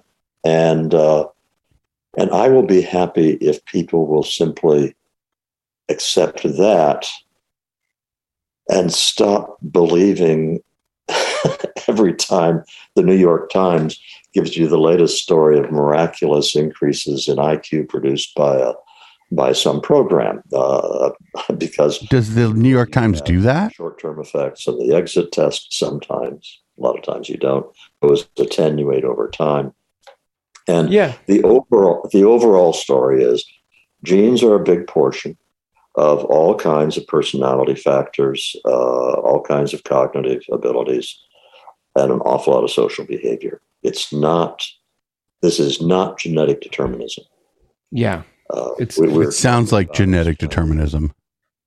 modest proportions of the variance. Uh, we live with a great deal of uncertainty, whether genetic or environmental. No, it's not genetic determinism. It's just saying it's an important aspect. And we have in the past way overestimated uh, the direct effects of the way that we raise kids. Yeah, no, I, I think uh, uh, that um, those two are, things are, are very important. I, I, I tend to take more, I don't know whether solace is the word, from the fact that the largest component is still not understood, which I'll get to in a second. I, I guess the the the thing that Except doesn't that, like- surprise me so Except much. that, like, we, they just don't want it to be environment, right? Because if the largest component of this is environment, then we have to, like, we have to reckon, especially as Americans, as a person in the United States or people who are powerful in the United States, we have to, like, reckon with our own position in society and how how we got here to our positions in society. And those of us are, um, you know, I've I've been fairly fortunate. I've done, you know, I've never never wondered where my next meal was coming from or how I was going to make rent or whatever. And maybe someone like me would have to reckon with that. It's that doesn't isn't the case just because I'm special or good or smarter than most people or whatever. That it's a function of the society. Uh, it's a function of me being white, me coming from a upper middle class family. You know, it's a function of those things. And like a lot of people don't want to reckon with that. And I just think that if if that is your circumstance, it's not really bad.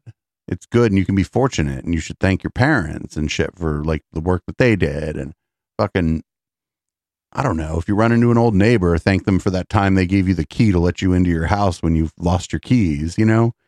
You can you can understand this stuff and not not feel like you're bad because of what happened. It's just you have to think about it a little bit for it not to be a personal attack on you or to say that you don't really have merit. You probably have merit. You just had luck too. And the luck may have played a bigger role than the merit. And like if that's the case, then fucking okay. Like I'm okay with that being the case for me.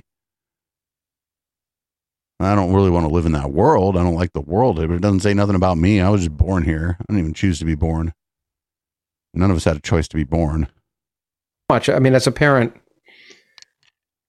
you realize this immediately, but I think in general, it's a. I, I once described it recently to someone saying it was really a property of entropy in physics, but the, effectively, it's just a lot easier to do bad than it is to do good. It's a lot. It's a lot easier to damage your children than to, to than to improve them. I think, and and and it's. A, But no, no, no, no, no. But if you're not damaging them, oh, you idiot. If you're not doing any harm to your kids and other people are inadvertently or abusively doing harm to their kids, then you're doing good by your kids. Don't you fucking come on, man. What the fuck? This guy's like supposed to be a genius. of nature and and so i think you said i mean it's it's you know clearly you can abuse a child and and really have severe impacts but incrementally it's much harder and it's hard in society it's a lot easier to have a to have the effects of of say someone who's a not a self-made billionaire becomes president um and uh and Wait, what? uh, uh, and and have those bad effects than it is to try and improve problems. It's just the a fuck is this guy talking about? than the other. And but at the same time, Did you try to take a dig at are Trump? might I don't know. Uh, uh, and people will probably Liberal "Well, cred, take a dig at fine," Trump. But I accept it's all. God, imagine if you couldn't think of something to insult I- I Donald can't Trump but about. with the data in a sense, and and and find it compellingly interesting. Is that while it's tr- uh, while I think the data is clearly definitive that that that parenting perhaps doesn't think have you get impact pal. you. You like insulted a man who's made of like, whose body consists of like the remnants of 5 million Big Macs. Good job. Get him. Good job, Lib. would. And and as you point out that while parent, you know, rich parents can solve problems that kids have that poor parents can't do in certain cases. Of, No, no, no. The, the fucking rich parents, that's the, you're not even, the rich parents sometimes make it so the problem never happens in the first place. The problem isn't the problem, whatever the problem is, is something that can't happen. That's the thing. It's not that, it's not that the rich parents keep bailing their kids out of the problems. It's that the rich parents, there's, just, there's no fucking kids have no care in the world. There's no problem. especially if the kids run into uh, problems. Um, the fact that so much that that the unshared environment has such a big impact suggests to me, as someone who's much more amenable to to, to new It does solve a lot of problems, but like also just having money in the first place sometimes means the problem, whatever it is, doesn't come up. That if as we learn more about what aspects of the unshared environment really do help or change, what help or hurt, we might be able to Yeah, exploit. prenatal. that They're not even talking about prenatal care once too. Yeah, learn- there's just so many factors here. Like, was your mom smoking or drinking while you were pregnant? Come on, these are all environmental factors. This is stupid. Like, just, it seems like they're engaged. It just seems like I, I would, I would. I'll say that I'm confident that what we're this is motivated reasoning. It's all motivated reasoning. Yeah, lead paint. A lot of people think that lead paint, but not just lead paint, like the lead in uh, gasoline and stuff, um, may have had some sort of effect on people's neurology that increased violent crime. There are people who, and they have, they don't just, they didn't just like pull it out of thin air or whatever, you know. Learn about the, how, how biologically that that unmanipulated environment has an impact, we might be able to thi- think of new ways to manipulate things in a way to. What unmanipulated What do environment? you think about that? Well, let, let me try to dash all of your hopes Good. as best I can. What does he mean unmanipulated? What the fuck? Hold on. He just said unmanipulated environment. Who the fuck lives in an unmanipulated environment? Some very smart people have been working on precisely that issue. Mhm. Robert Plomin has been one of the leading people who've been trying to, to, to figure out this non-shared environment. Charles Murray, Stefan Molyneux's dad. Been working on it for decades now, and they've made quite little progress, as he, he, he will say. I fight for I- them. Peace out. Have a good night. just offer instead two other observations. Um, one is any parent who has had more than one child knows that those two kids had characteristics that were quite different from the Sure. get go, that you recognized in the first few weeks of life in Yeah. some cases. And But that's furthermore, not. But that's again. This has nothing to do with how like they do on a standardized test. I think parents of more than one child recognize there is no way that they are able to change the second kid to be more like the first kid or vice versa Sure. Uh, it just the, the impossibility of that becomes apparent pretty quickly. Oh, so I'm saying basically our experience as parents with these traits and their intractability generalizes to a larger population. A second thing that I would offer in terms of of caution about what we're going to learn about the non-shared environment goes to the phenomena known as I'm getting old and I'm becoming more and more like my mother. Yeah, for girls, and I'm more and more like my dad. Like As I get older, I think I get more and more like my mom. and that is reflected in the data on heritability over time. No, no, it's just that that's just like a thing that you think. You were always kind of like your parents. And then like you think about it as you become an adult, when you were a kid your parents were adults and you do things that remind you of your parents when they were adults. Maybe maybe when I'm like, "Oh, I am getting more like my mom." Maybe I'm literally remembering shit my mom did when she was 45, right? Because I'm going to be kind of like my parents, sure but I'm not getting uh, I'm not I'm not becoming like my mom as she is now, a retired woman. No, I'm not becoming like my mom as she is now. But yeah, like as you yeah, it, it, you'll remind yourself of your parents maybe as you grow older. Absolutely. But you see you never met your mom when she was 17. So you don't know what she was like at 17. Maybe you reminded her you maybe you reminded her of herself when you were 17 and that's why she got mad at you for what you were doing when you were 17 because she knows now that what she was doing at 17 was stupid or something like that right? Oh thanks for the follow up by the way muhammad um yeah you as you get old yeah you can't remind like when you're 16 you can't be like oh i i feel like i'm more like my mother. Well no you didn't even know your mom when she was 16 like come on dude fucking shut this is dumb this right here is real dumb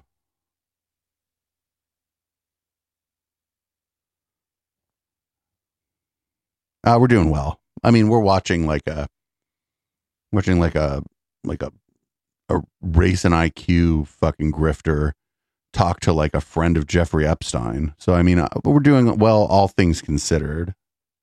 Uh, I'll be right back. I'm going to pour another drink. of standardized test scores and IQ, uh, the heritability of IQ uh, normally for five year olds is pretty low. It's Mhm. maybe 0.3, 0.4. And uh, it goes up. And so by adolescence, it's up around 0.5, 0.6. And by full, uh, you know, full maturity, it can rise up near 0.8. And so you say to yourself, why should that be?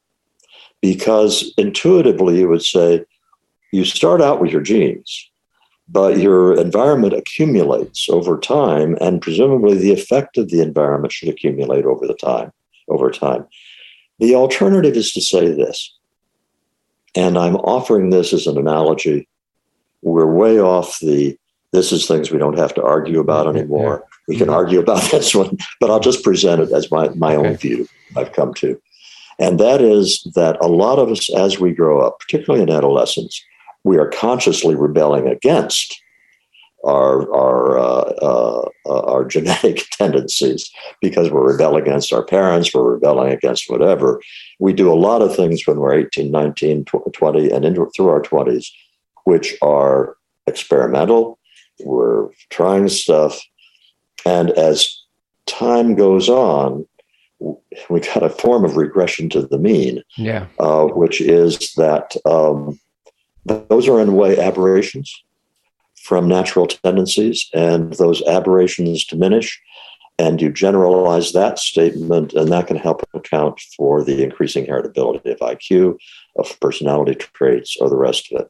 This is not dispositive proof at all. It is an attempt to say we have a very well established phenomena of increasing heritability with age. Yeah, I always like and uh, again like when i you remind yourself of your parents because you're like your parents and like when you become 40 or 45 or 50 or whatever you sort of remember your parents at that age and you're like i guess i am kind of like them. You fucking god what a dumb thing. You're gonna think is that at seven also he said something about an heritability of iq at five like could you imagine like you're five years old you can't imagine being five years old you probably don't remember it somebody's like here take an iq test and you just like you like fucking spill your juice on it thinking about it that might be fruitful. Okay, it's good. I, I okay. I, I, do want to get to the, the now. I want to move to sort of your thoughts about your more value judgments about how this impacts on society. Uh-oh. I will. I, I do want to read this uh, because it, it, um, you say it shouldn't. This the goal, which is is is to is to try and understand class structure and where it comes from. It should not obscure a larger truth. The bulk of the variance in success in life is unexplained by either nature or nurture. Researchers are lucky. Oh, I don't know about it's not maybe nurture, but it's like the, the fucking socioeconomic status of your parents, yo. Educational achievement, attainment with measures of abilities and socioeconomic background. They're lucky if they can explain even a quarter of the variance in earned income by such measures. The takeaway for thinking about our future as individuals is that we do not live in a deterministic world ruled by either genes or social background, let alone race or gender. But Proposition 9, which is about social classes, um, is about is about classes, not individuals. The takeaway for thinking about the future of modern Western societies is that the role of genes is important for shaping class structure. So instead, instead of the Like, this is crazy. We don't live in a deterministic world. It's not saying genetic determinism, but genes. No, he's they'll argue for the other and- thing. And, and in your last few, few chapters, where you start to talk, about, you begin to talk about Right, because if you really believed this, that certain people were just genetically predisposed to like not be able to succeed in the world, wouldn't you want social programs, a strong social safety net, possibly something like UBI on top of other things in the social safety? Wouldn't you want those things? Because like those are just human beings. If you really believed this and you were a compassionate person, or just like a fucking not even you don't have to be particularly compassionate you just have to not be a complete asshole you'd be like oh well we need to like make programs and we need to uh, like do like try to try to level the playing field anyway so that people can ha- all have some kind of decent quality of life regardless of what their fucking what they won in the genetic lottery or whatever but the conclusion is always the other way it's always well let's punish these people let's fuck these people over oh, they deserve to be poor. They're genetically inferior. And that's fucking monster shit. That's it. This is monster. People people who believe that are fucking monsters. Value. And I want to give a few quotes and and and and and, and end in the, you know we'll go on for about another five or ten minutes. Um, Sure. um, you Close to I 20. submit that the evidence is conclusive enough to warrant treating them as facts. The implication is that advanced societies have replaced one form of unfairness with another. The old form of unfairness was that talented people were prevented from realizing their potential because of artificial barriers rooted in powerlessness and lack of opportunity. The new form of unfairness is that talent is largely a matter of luck, and that the few who are so unusually talented that they rise to the top are the beneficiaries of luck in the genetic lottery. The future, and then I jump ahead here, and and it- that's the that's the end of one chapter, and you begin the next by saying the future of the liberal arts. When you talk about the future, therefore, lies therefore in addressing the fundamental questions of human existence head on, without embarrassment or fear, taking them from the top down in easily understood language, and progressively rearranging them into domains of inquiry that unite the best of science and humanities in each level of organization. And and and and and so the the first statement is that basically it is a genetic Yeah, just law. even nepotism, right? Yeah. genes sometimes Like I know a guy that can hook you up with a job is like a function of class a lot of the time. It may not even be that you're like upper class or whatever, but it's just that your parents are well networked within maybe their socioeconomic class, right? Maybe your parents are working class, but they're real well networked. So then, uh, you know, during the summer when you when you when you're not at university or whatever, you like instead of having to go work at McDonald's or whatever, they know you know somebody who needs a person at a I don't know like a like some kind of metallurgy shop or whatever. It's not like a high skilled job, but it's going to pay more than that fucking thing job at McDonald's. It's all it's all about fucking connections and money. And if like your parents are hella popular, even if they're not rich, that puts you in an advantage. It's just there's so many factors here that the the the absolute desperation in some of these people's fucking it has to be in their mind. They're like desperate for all to be genetically like predetermined. And it just seems very unskeptical the, the ones I've heard of talk about usually, I mean, they their parents were rich, but, Yeah, but DK. That's right. Well, that's that's, that uh, that's another fact. Like there's just so many factors in all this shit. To your value judgment, Like that there's like- a real problem like with trying to like like your life's work being that this is all because you have better genetics and that's why you're at the top of this heap.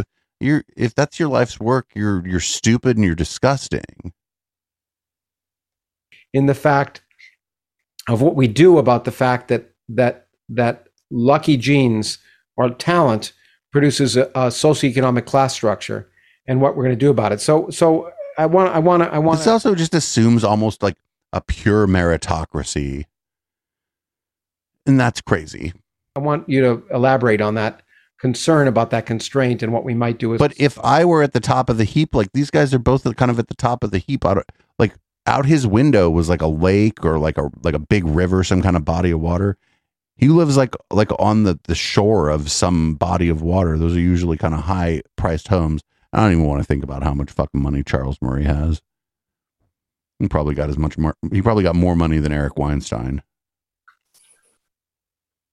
Yeah, and I would also suggest to uh, people who are watching this that they read a book by Michael Sandel, who's a philosopher at Harvard, uh, called The Tyranny of Meritocracy, that came Yes. out uh, about a year ago, I think, and is a very thoughtful discussion of this problem.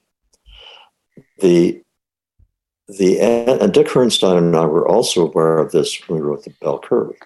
And if you go to the last chapter of the bell curve, uh, you will see a lot of what I'm about to say now. The one uh, one perfectly reasonable response. Shadow Monk, yeah, like fuck yeah, I love it when people's first chat, first thing they say when they come in here and they're like, "What the fuck is going on here?" That's my favorite. We don't ever want to like lose that fucking weird Twitch thing that we're doing. There's um l- deranged lefty central. Oh dear. Oh dear. Oh dear. I suppose so. Go read the about part of the channel. You see where it says about? Go read the about part. It'll tell you. And Go read the rules too. yes, deranged lefty. Uh, yes, der- I am a I am a, a capitalist from the from Silicon Valley who doesn't like racism and uh, thinks we could have more social programs. Uh, you've entered deranged lefty Twitch.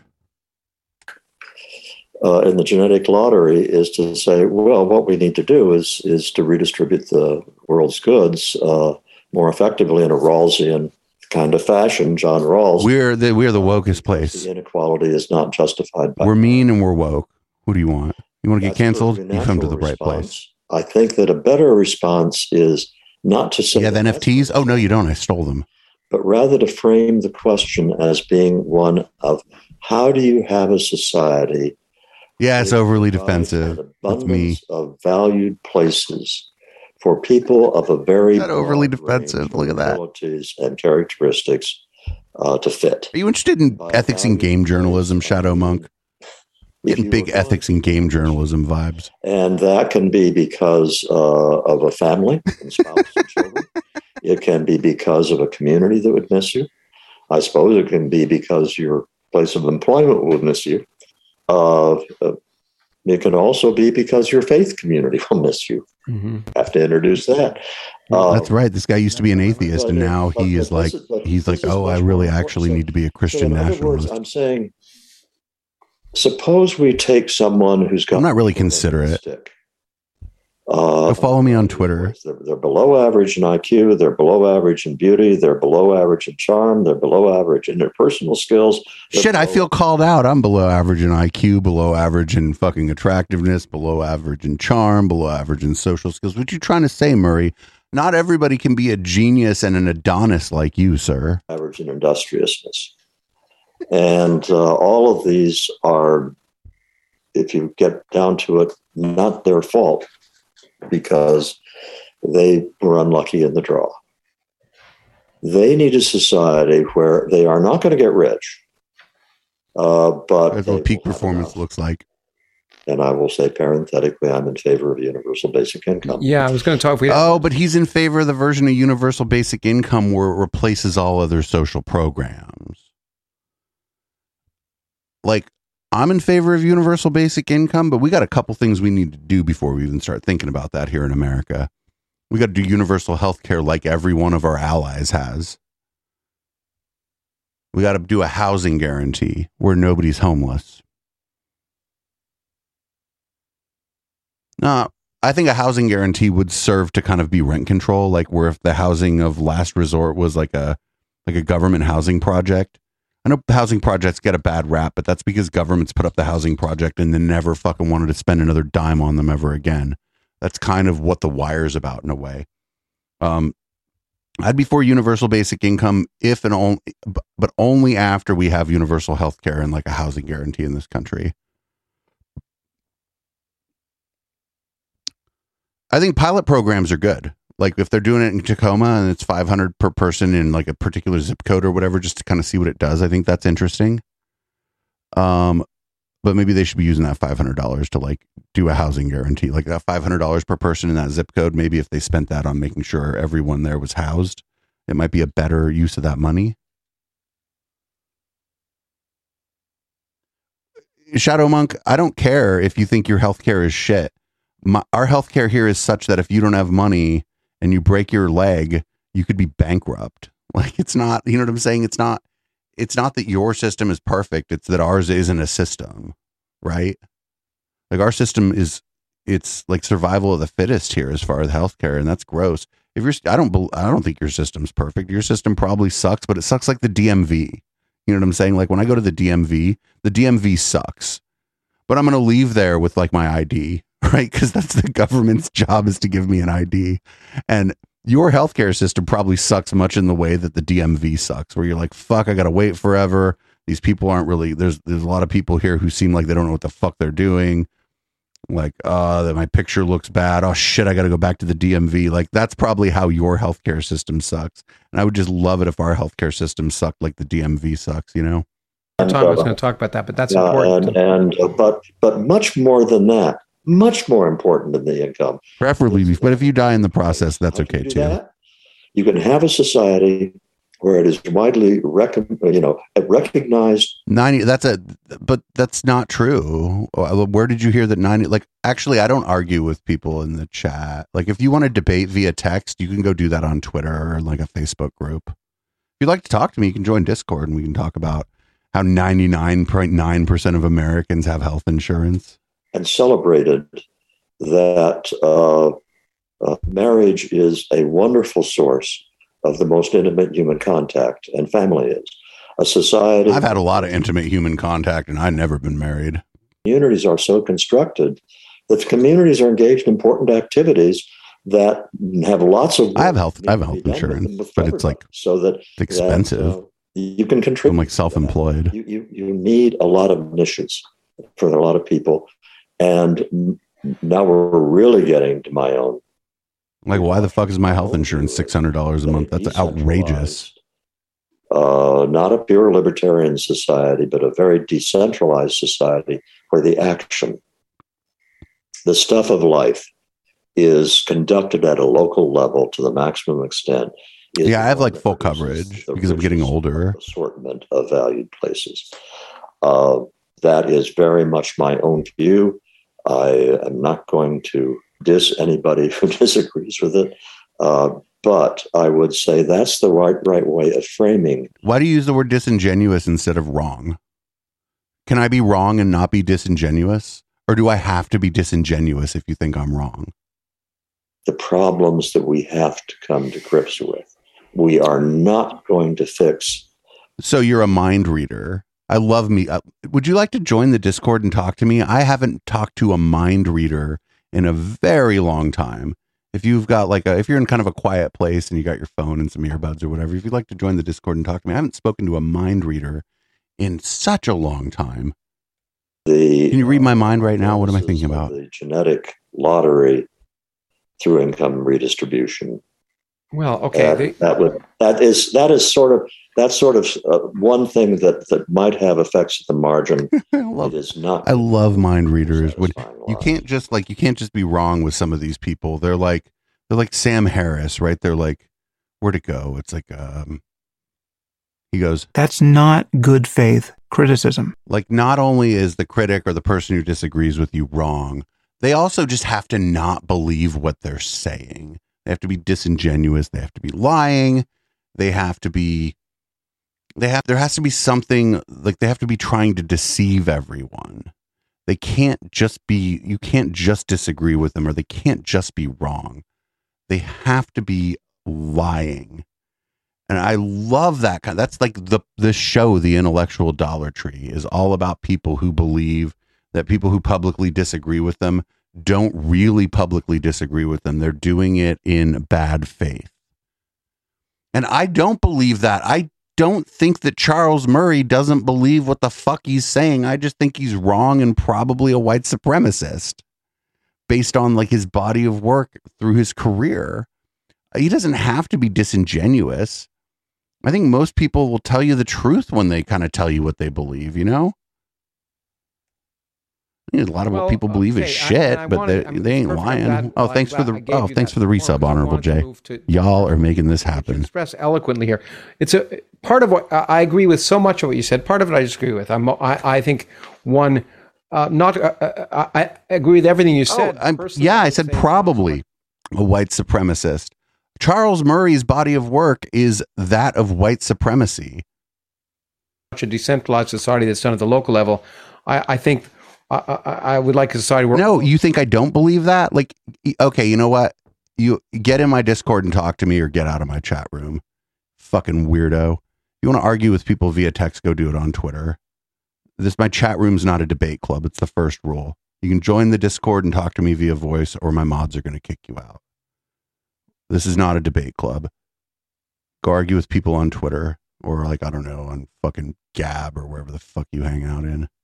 Oh, not ten seconds. That's un that's unreasonable, but a minute or two. the basic needs are met by government, uh, and those basic needs are health, I'm not answering your question. If you want to ask me questions, you can join the Discord and you can ask them me via voice.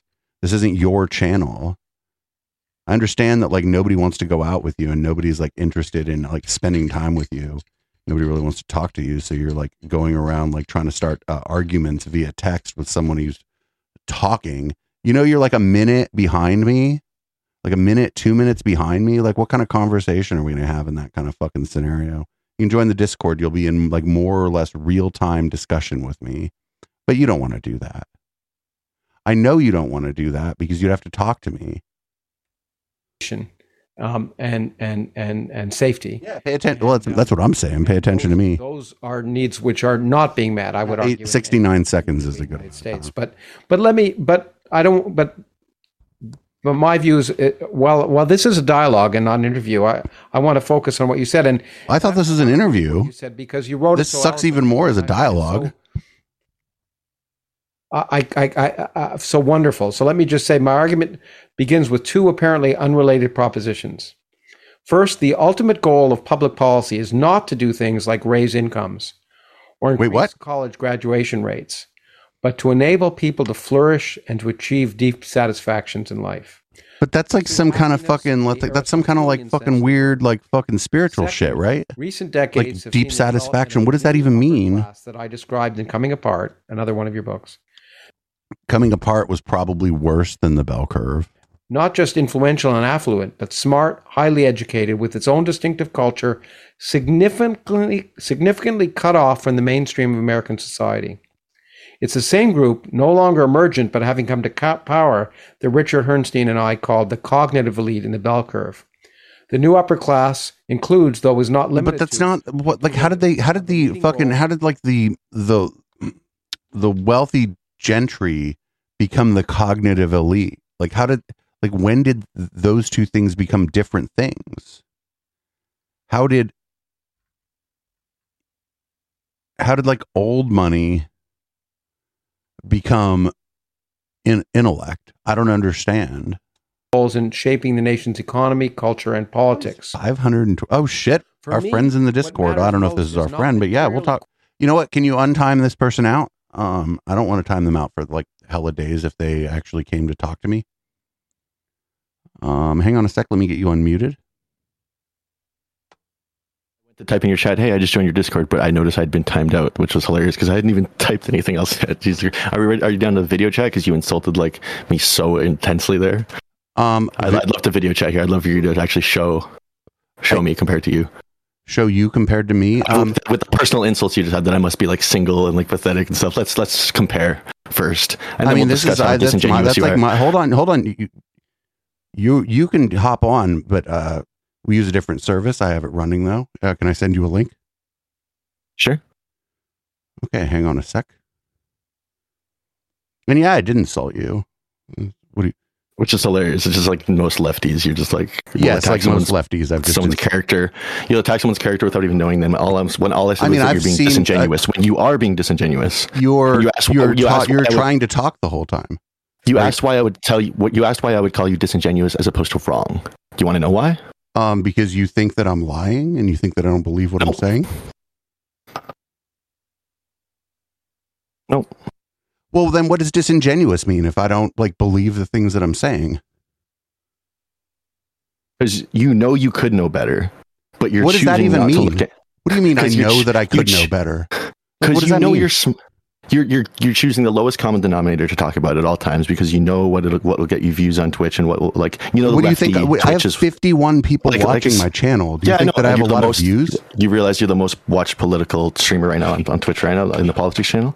Oh, well, you don't have to come in here and compliment me like that. Is that true? Well, I'm saying then I I often come to like the person who's being watched most on politics and see how garbage their discourse is and try and well, why aren't you do? What, what's how? How's your channel doing?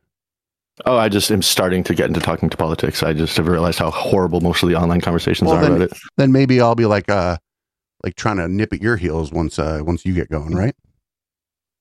Sure, I'd love that, but I was just pointing out that like, are you gonna? So wait, did you send me a link? I didn't get Uh, any. hold on, hold on. I mean, uh, yeah, I'll send you a link. Hold on. Have you ever used VDO.Ninja before? Yeah, I use it for like, yeah, stuff on my phone. Okay, you've used VDO.Ninja before. Cool. Yeah, I can bring you on. Hold on a sec. See, I'll log in. It's helpful when you want to go cook something in your kitchen while you're streaming, and you throw VDO.Ninja on your phone and have an Oh. extra webcam. I mean, I just eat before my show, but Well, yeah, I do long ass streams sometimes though. So if you need to cook or if you need to like leave your room for five minutes, it's helpful to like have your phone. That's why I've used VDO.Ninja before. It's a helpful service. huh? I should actually take the chat with me when I like pour another drink or whatever. That'd be kind of fun. It's if you have a good phone that does it quickly. Mine's a piece of shit, so it's kind of inconvenient. But It probably shouldn't. Probably shouldn't matter if you're like on on like your local network there. no, I have like I don't fucking use cell phones. I basically what I use as a cell phone is like a shitty old tablet that like was from one of my like sister's phone plans when I still lived with my mom. Like I literally don't. I hate cell phones. I could have a better cell phone, but so I, I just I just sent you the link. I mean, I don't care if you're cute or not, but um, I just sent you a link. Um, no, I just, I just, I've, it's kind of, I've, I don't give a shit I, as much. I don't give a shit as much now. It's just a little annoying. When I'm, I'm I like- just don't I'm care calling someone you're, like, disingenuous. that I, it's not disingenuous to insult you. no, when Like, I was calling someone, married no, to- you just no, no, no, married you to the didn't, word you didn't let me finish my sentence. No, you didn't let me finish my sentence. I said I was coming on a little heated about the insults when you, you only insulted me because I called you disingenuous about that thing previous. I'm not calling you disingenuous again. I'm referring to when I first called you disingenuous. But like you're just like married to this word. Like I, I No. and I was asking. I was hold on. I was asking I'm while you were in I'm chat. Why when can't first people just be wrong? Why do they have to always be like lying? Like Sam Harris does this shit too. Eric Weinstein does this shit too. All these like galaxy brain like people that we talk about on Wednesday do this. Where this person s- isn't wrong. They're And Sam attacking me in does bad the same thing that I'm accusing, or, and, and people like Sam Seder and fucking Kyle Kulinski and other right, but I'm people you're talking to me. shit you're not talking they to did- Sam or. Kyle. But you're comparing me to those guys. I'm comparing you No, to no, them. I'm yeah, yeah. I guess so. You're, like, what I'm so asking is therefore, what, it's a valid how do- comparison. You're how do comparing to you those guys. how do you comparing how do them. you determine that someone is being disingenuous or arguing in bad faith? By what method do you determine these things? Your perceived intelligence seems higher than the horrible takes that you're How coming do, to. how do you determine how smart I am?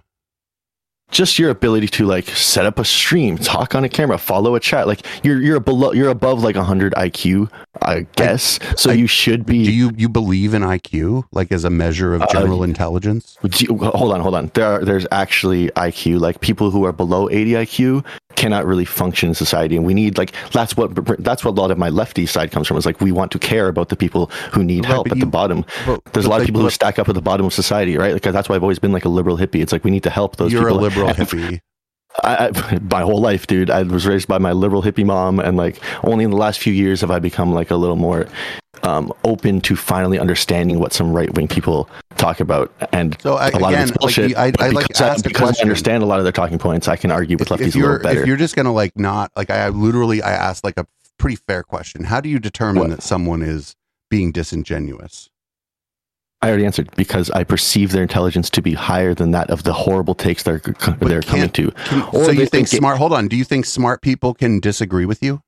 I was going to say in chat, but you didn't want me to keep typing. That's why I came to Discord. Do you think that- smart people can disagree that- with you, or do you think if we were smart, we'd all agree with you? it's not about agreeing with me about everything. It's about having a disingenuous take about the specific issue we were talking about. I'm having It's a really hard time. Like I don't lot of understand lefties you're umbrella out. A lot of a lot of you lefties like to umbrella out everything. Is like we're talking about one specific issue. I was talking about people having their legs broken and going bankrupt, and I said that's disingenuous for you to say. You can that, that can happen to somebody. It's It's- it's un it's uncommon, but it can 99 happen to somebody. Like that- you're that's why I said earlier. Aren't you in a I said- country with universal health care? Yes, and that's why when I said earlier that 99.9% of people have health insurance in the states, I was I was generalizing, and you were you were correct to call me out for being wrong on that. Not My even seventy five percent. Yes, but those people who do not have health insurance, they are under welfare programs and other programs that will they will not go bankrupt if they break their legs. There are other situations like oh, Well, there are people things who- like Obamacare for whom going you have bankrupt- health insurance. Sure, a lot of people who are under things like who were under You, you things sure like like to like other things like that. You sure like to like keep talking. Um, Uh, it, it takes a lot to say something real, which you don't. So I'm sorry that well, you have a hard time listening to more than one sentence at a time. Like, why are you wasting Jesus your time Christ. talking to me? Oh, because it was hilarious. You were kind of just funny to talk to in chat, and I've realized how triggered you were getting. So I figured I'd come into your Discord. I never do I'm this. triggered. Are you, uh, and you're trying to tell us that Were like you my assessment give me of the you password before, for this video? You're like thing or no? using the word triggered to describe somebody just disagreeing with you, and you're mad that I like made the, No. the character assessment of you that I made earlier. Is that you right? were getting so annoyed in chat that you were like, Yeah, "I'm not you're gonna annoying. with my chatters." Whereas you probably would normally respond to people chatting, but as soon as You're someone disagrees with you, you're like, "You're like, I'm going to time you up for my chat." It's you're like, annoying. so yeah, that's uh, that's what annoys people. Annoyed? Do you annoy a lot of people, or is it just me? Annoyed is a synonym for triggered. Dumb fuck. Jesus Christ. Is you just admitted you're fucking triggered. Oh my god, you're Are actually fucking retarded. Jesus oh, Christ. hey, Okay, you can't dude. use that word on my channel. Oh, did did we lose our friend?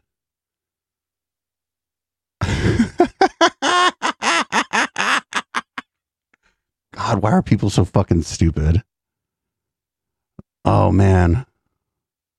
I mean, I'm stupid too, but why are people so fucking stupid? He's hell mad. He was hot under the collar. That's pretty funny. I don't care. Like, also, like, if you get mad at something or you're annoyed with something, that's like a human reaction, right? Like, there's no problem with being thank you. Thank you for banning that person. That's the second person that used the R slur against me. I guess I deserve it because that one time way back when we kind of first got here that I got fucking like heated with Ben Martin and used that word myself. Um, but I don't know. I grew. People, people, people were like, "Hey, don't do that."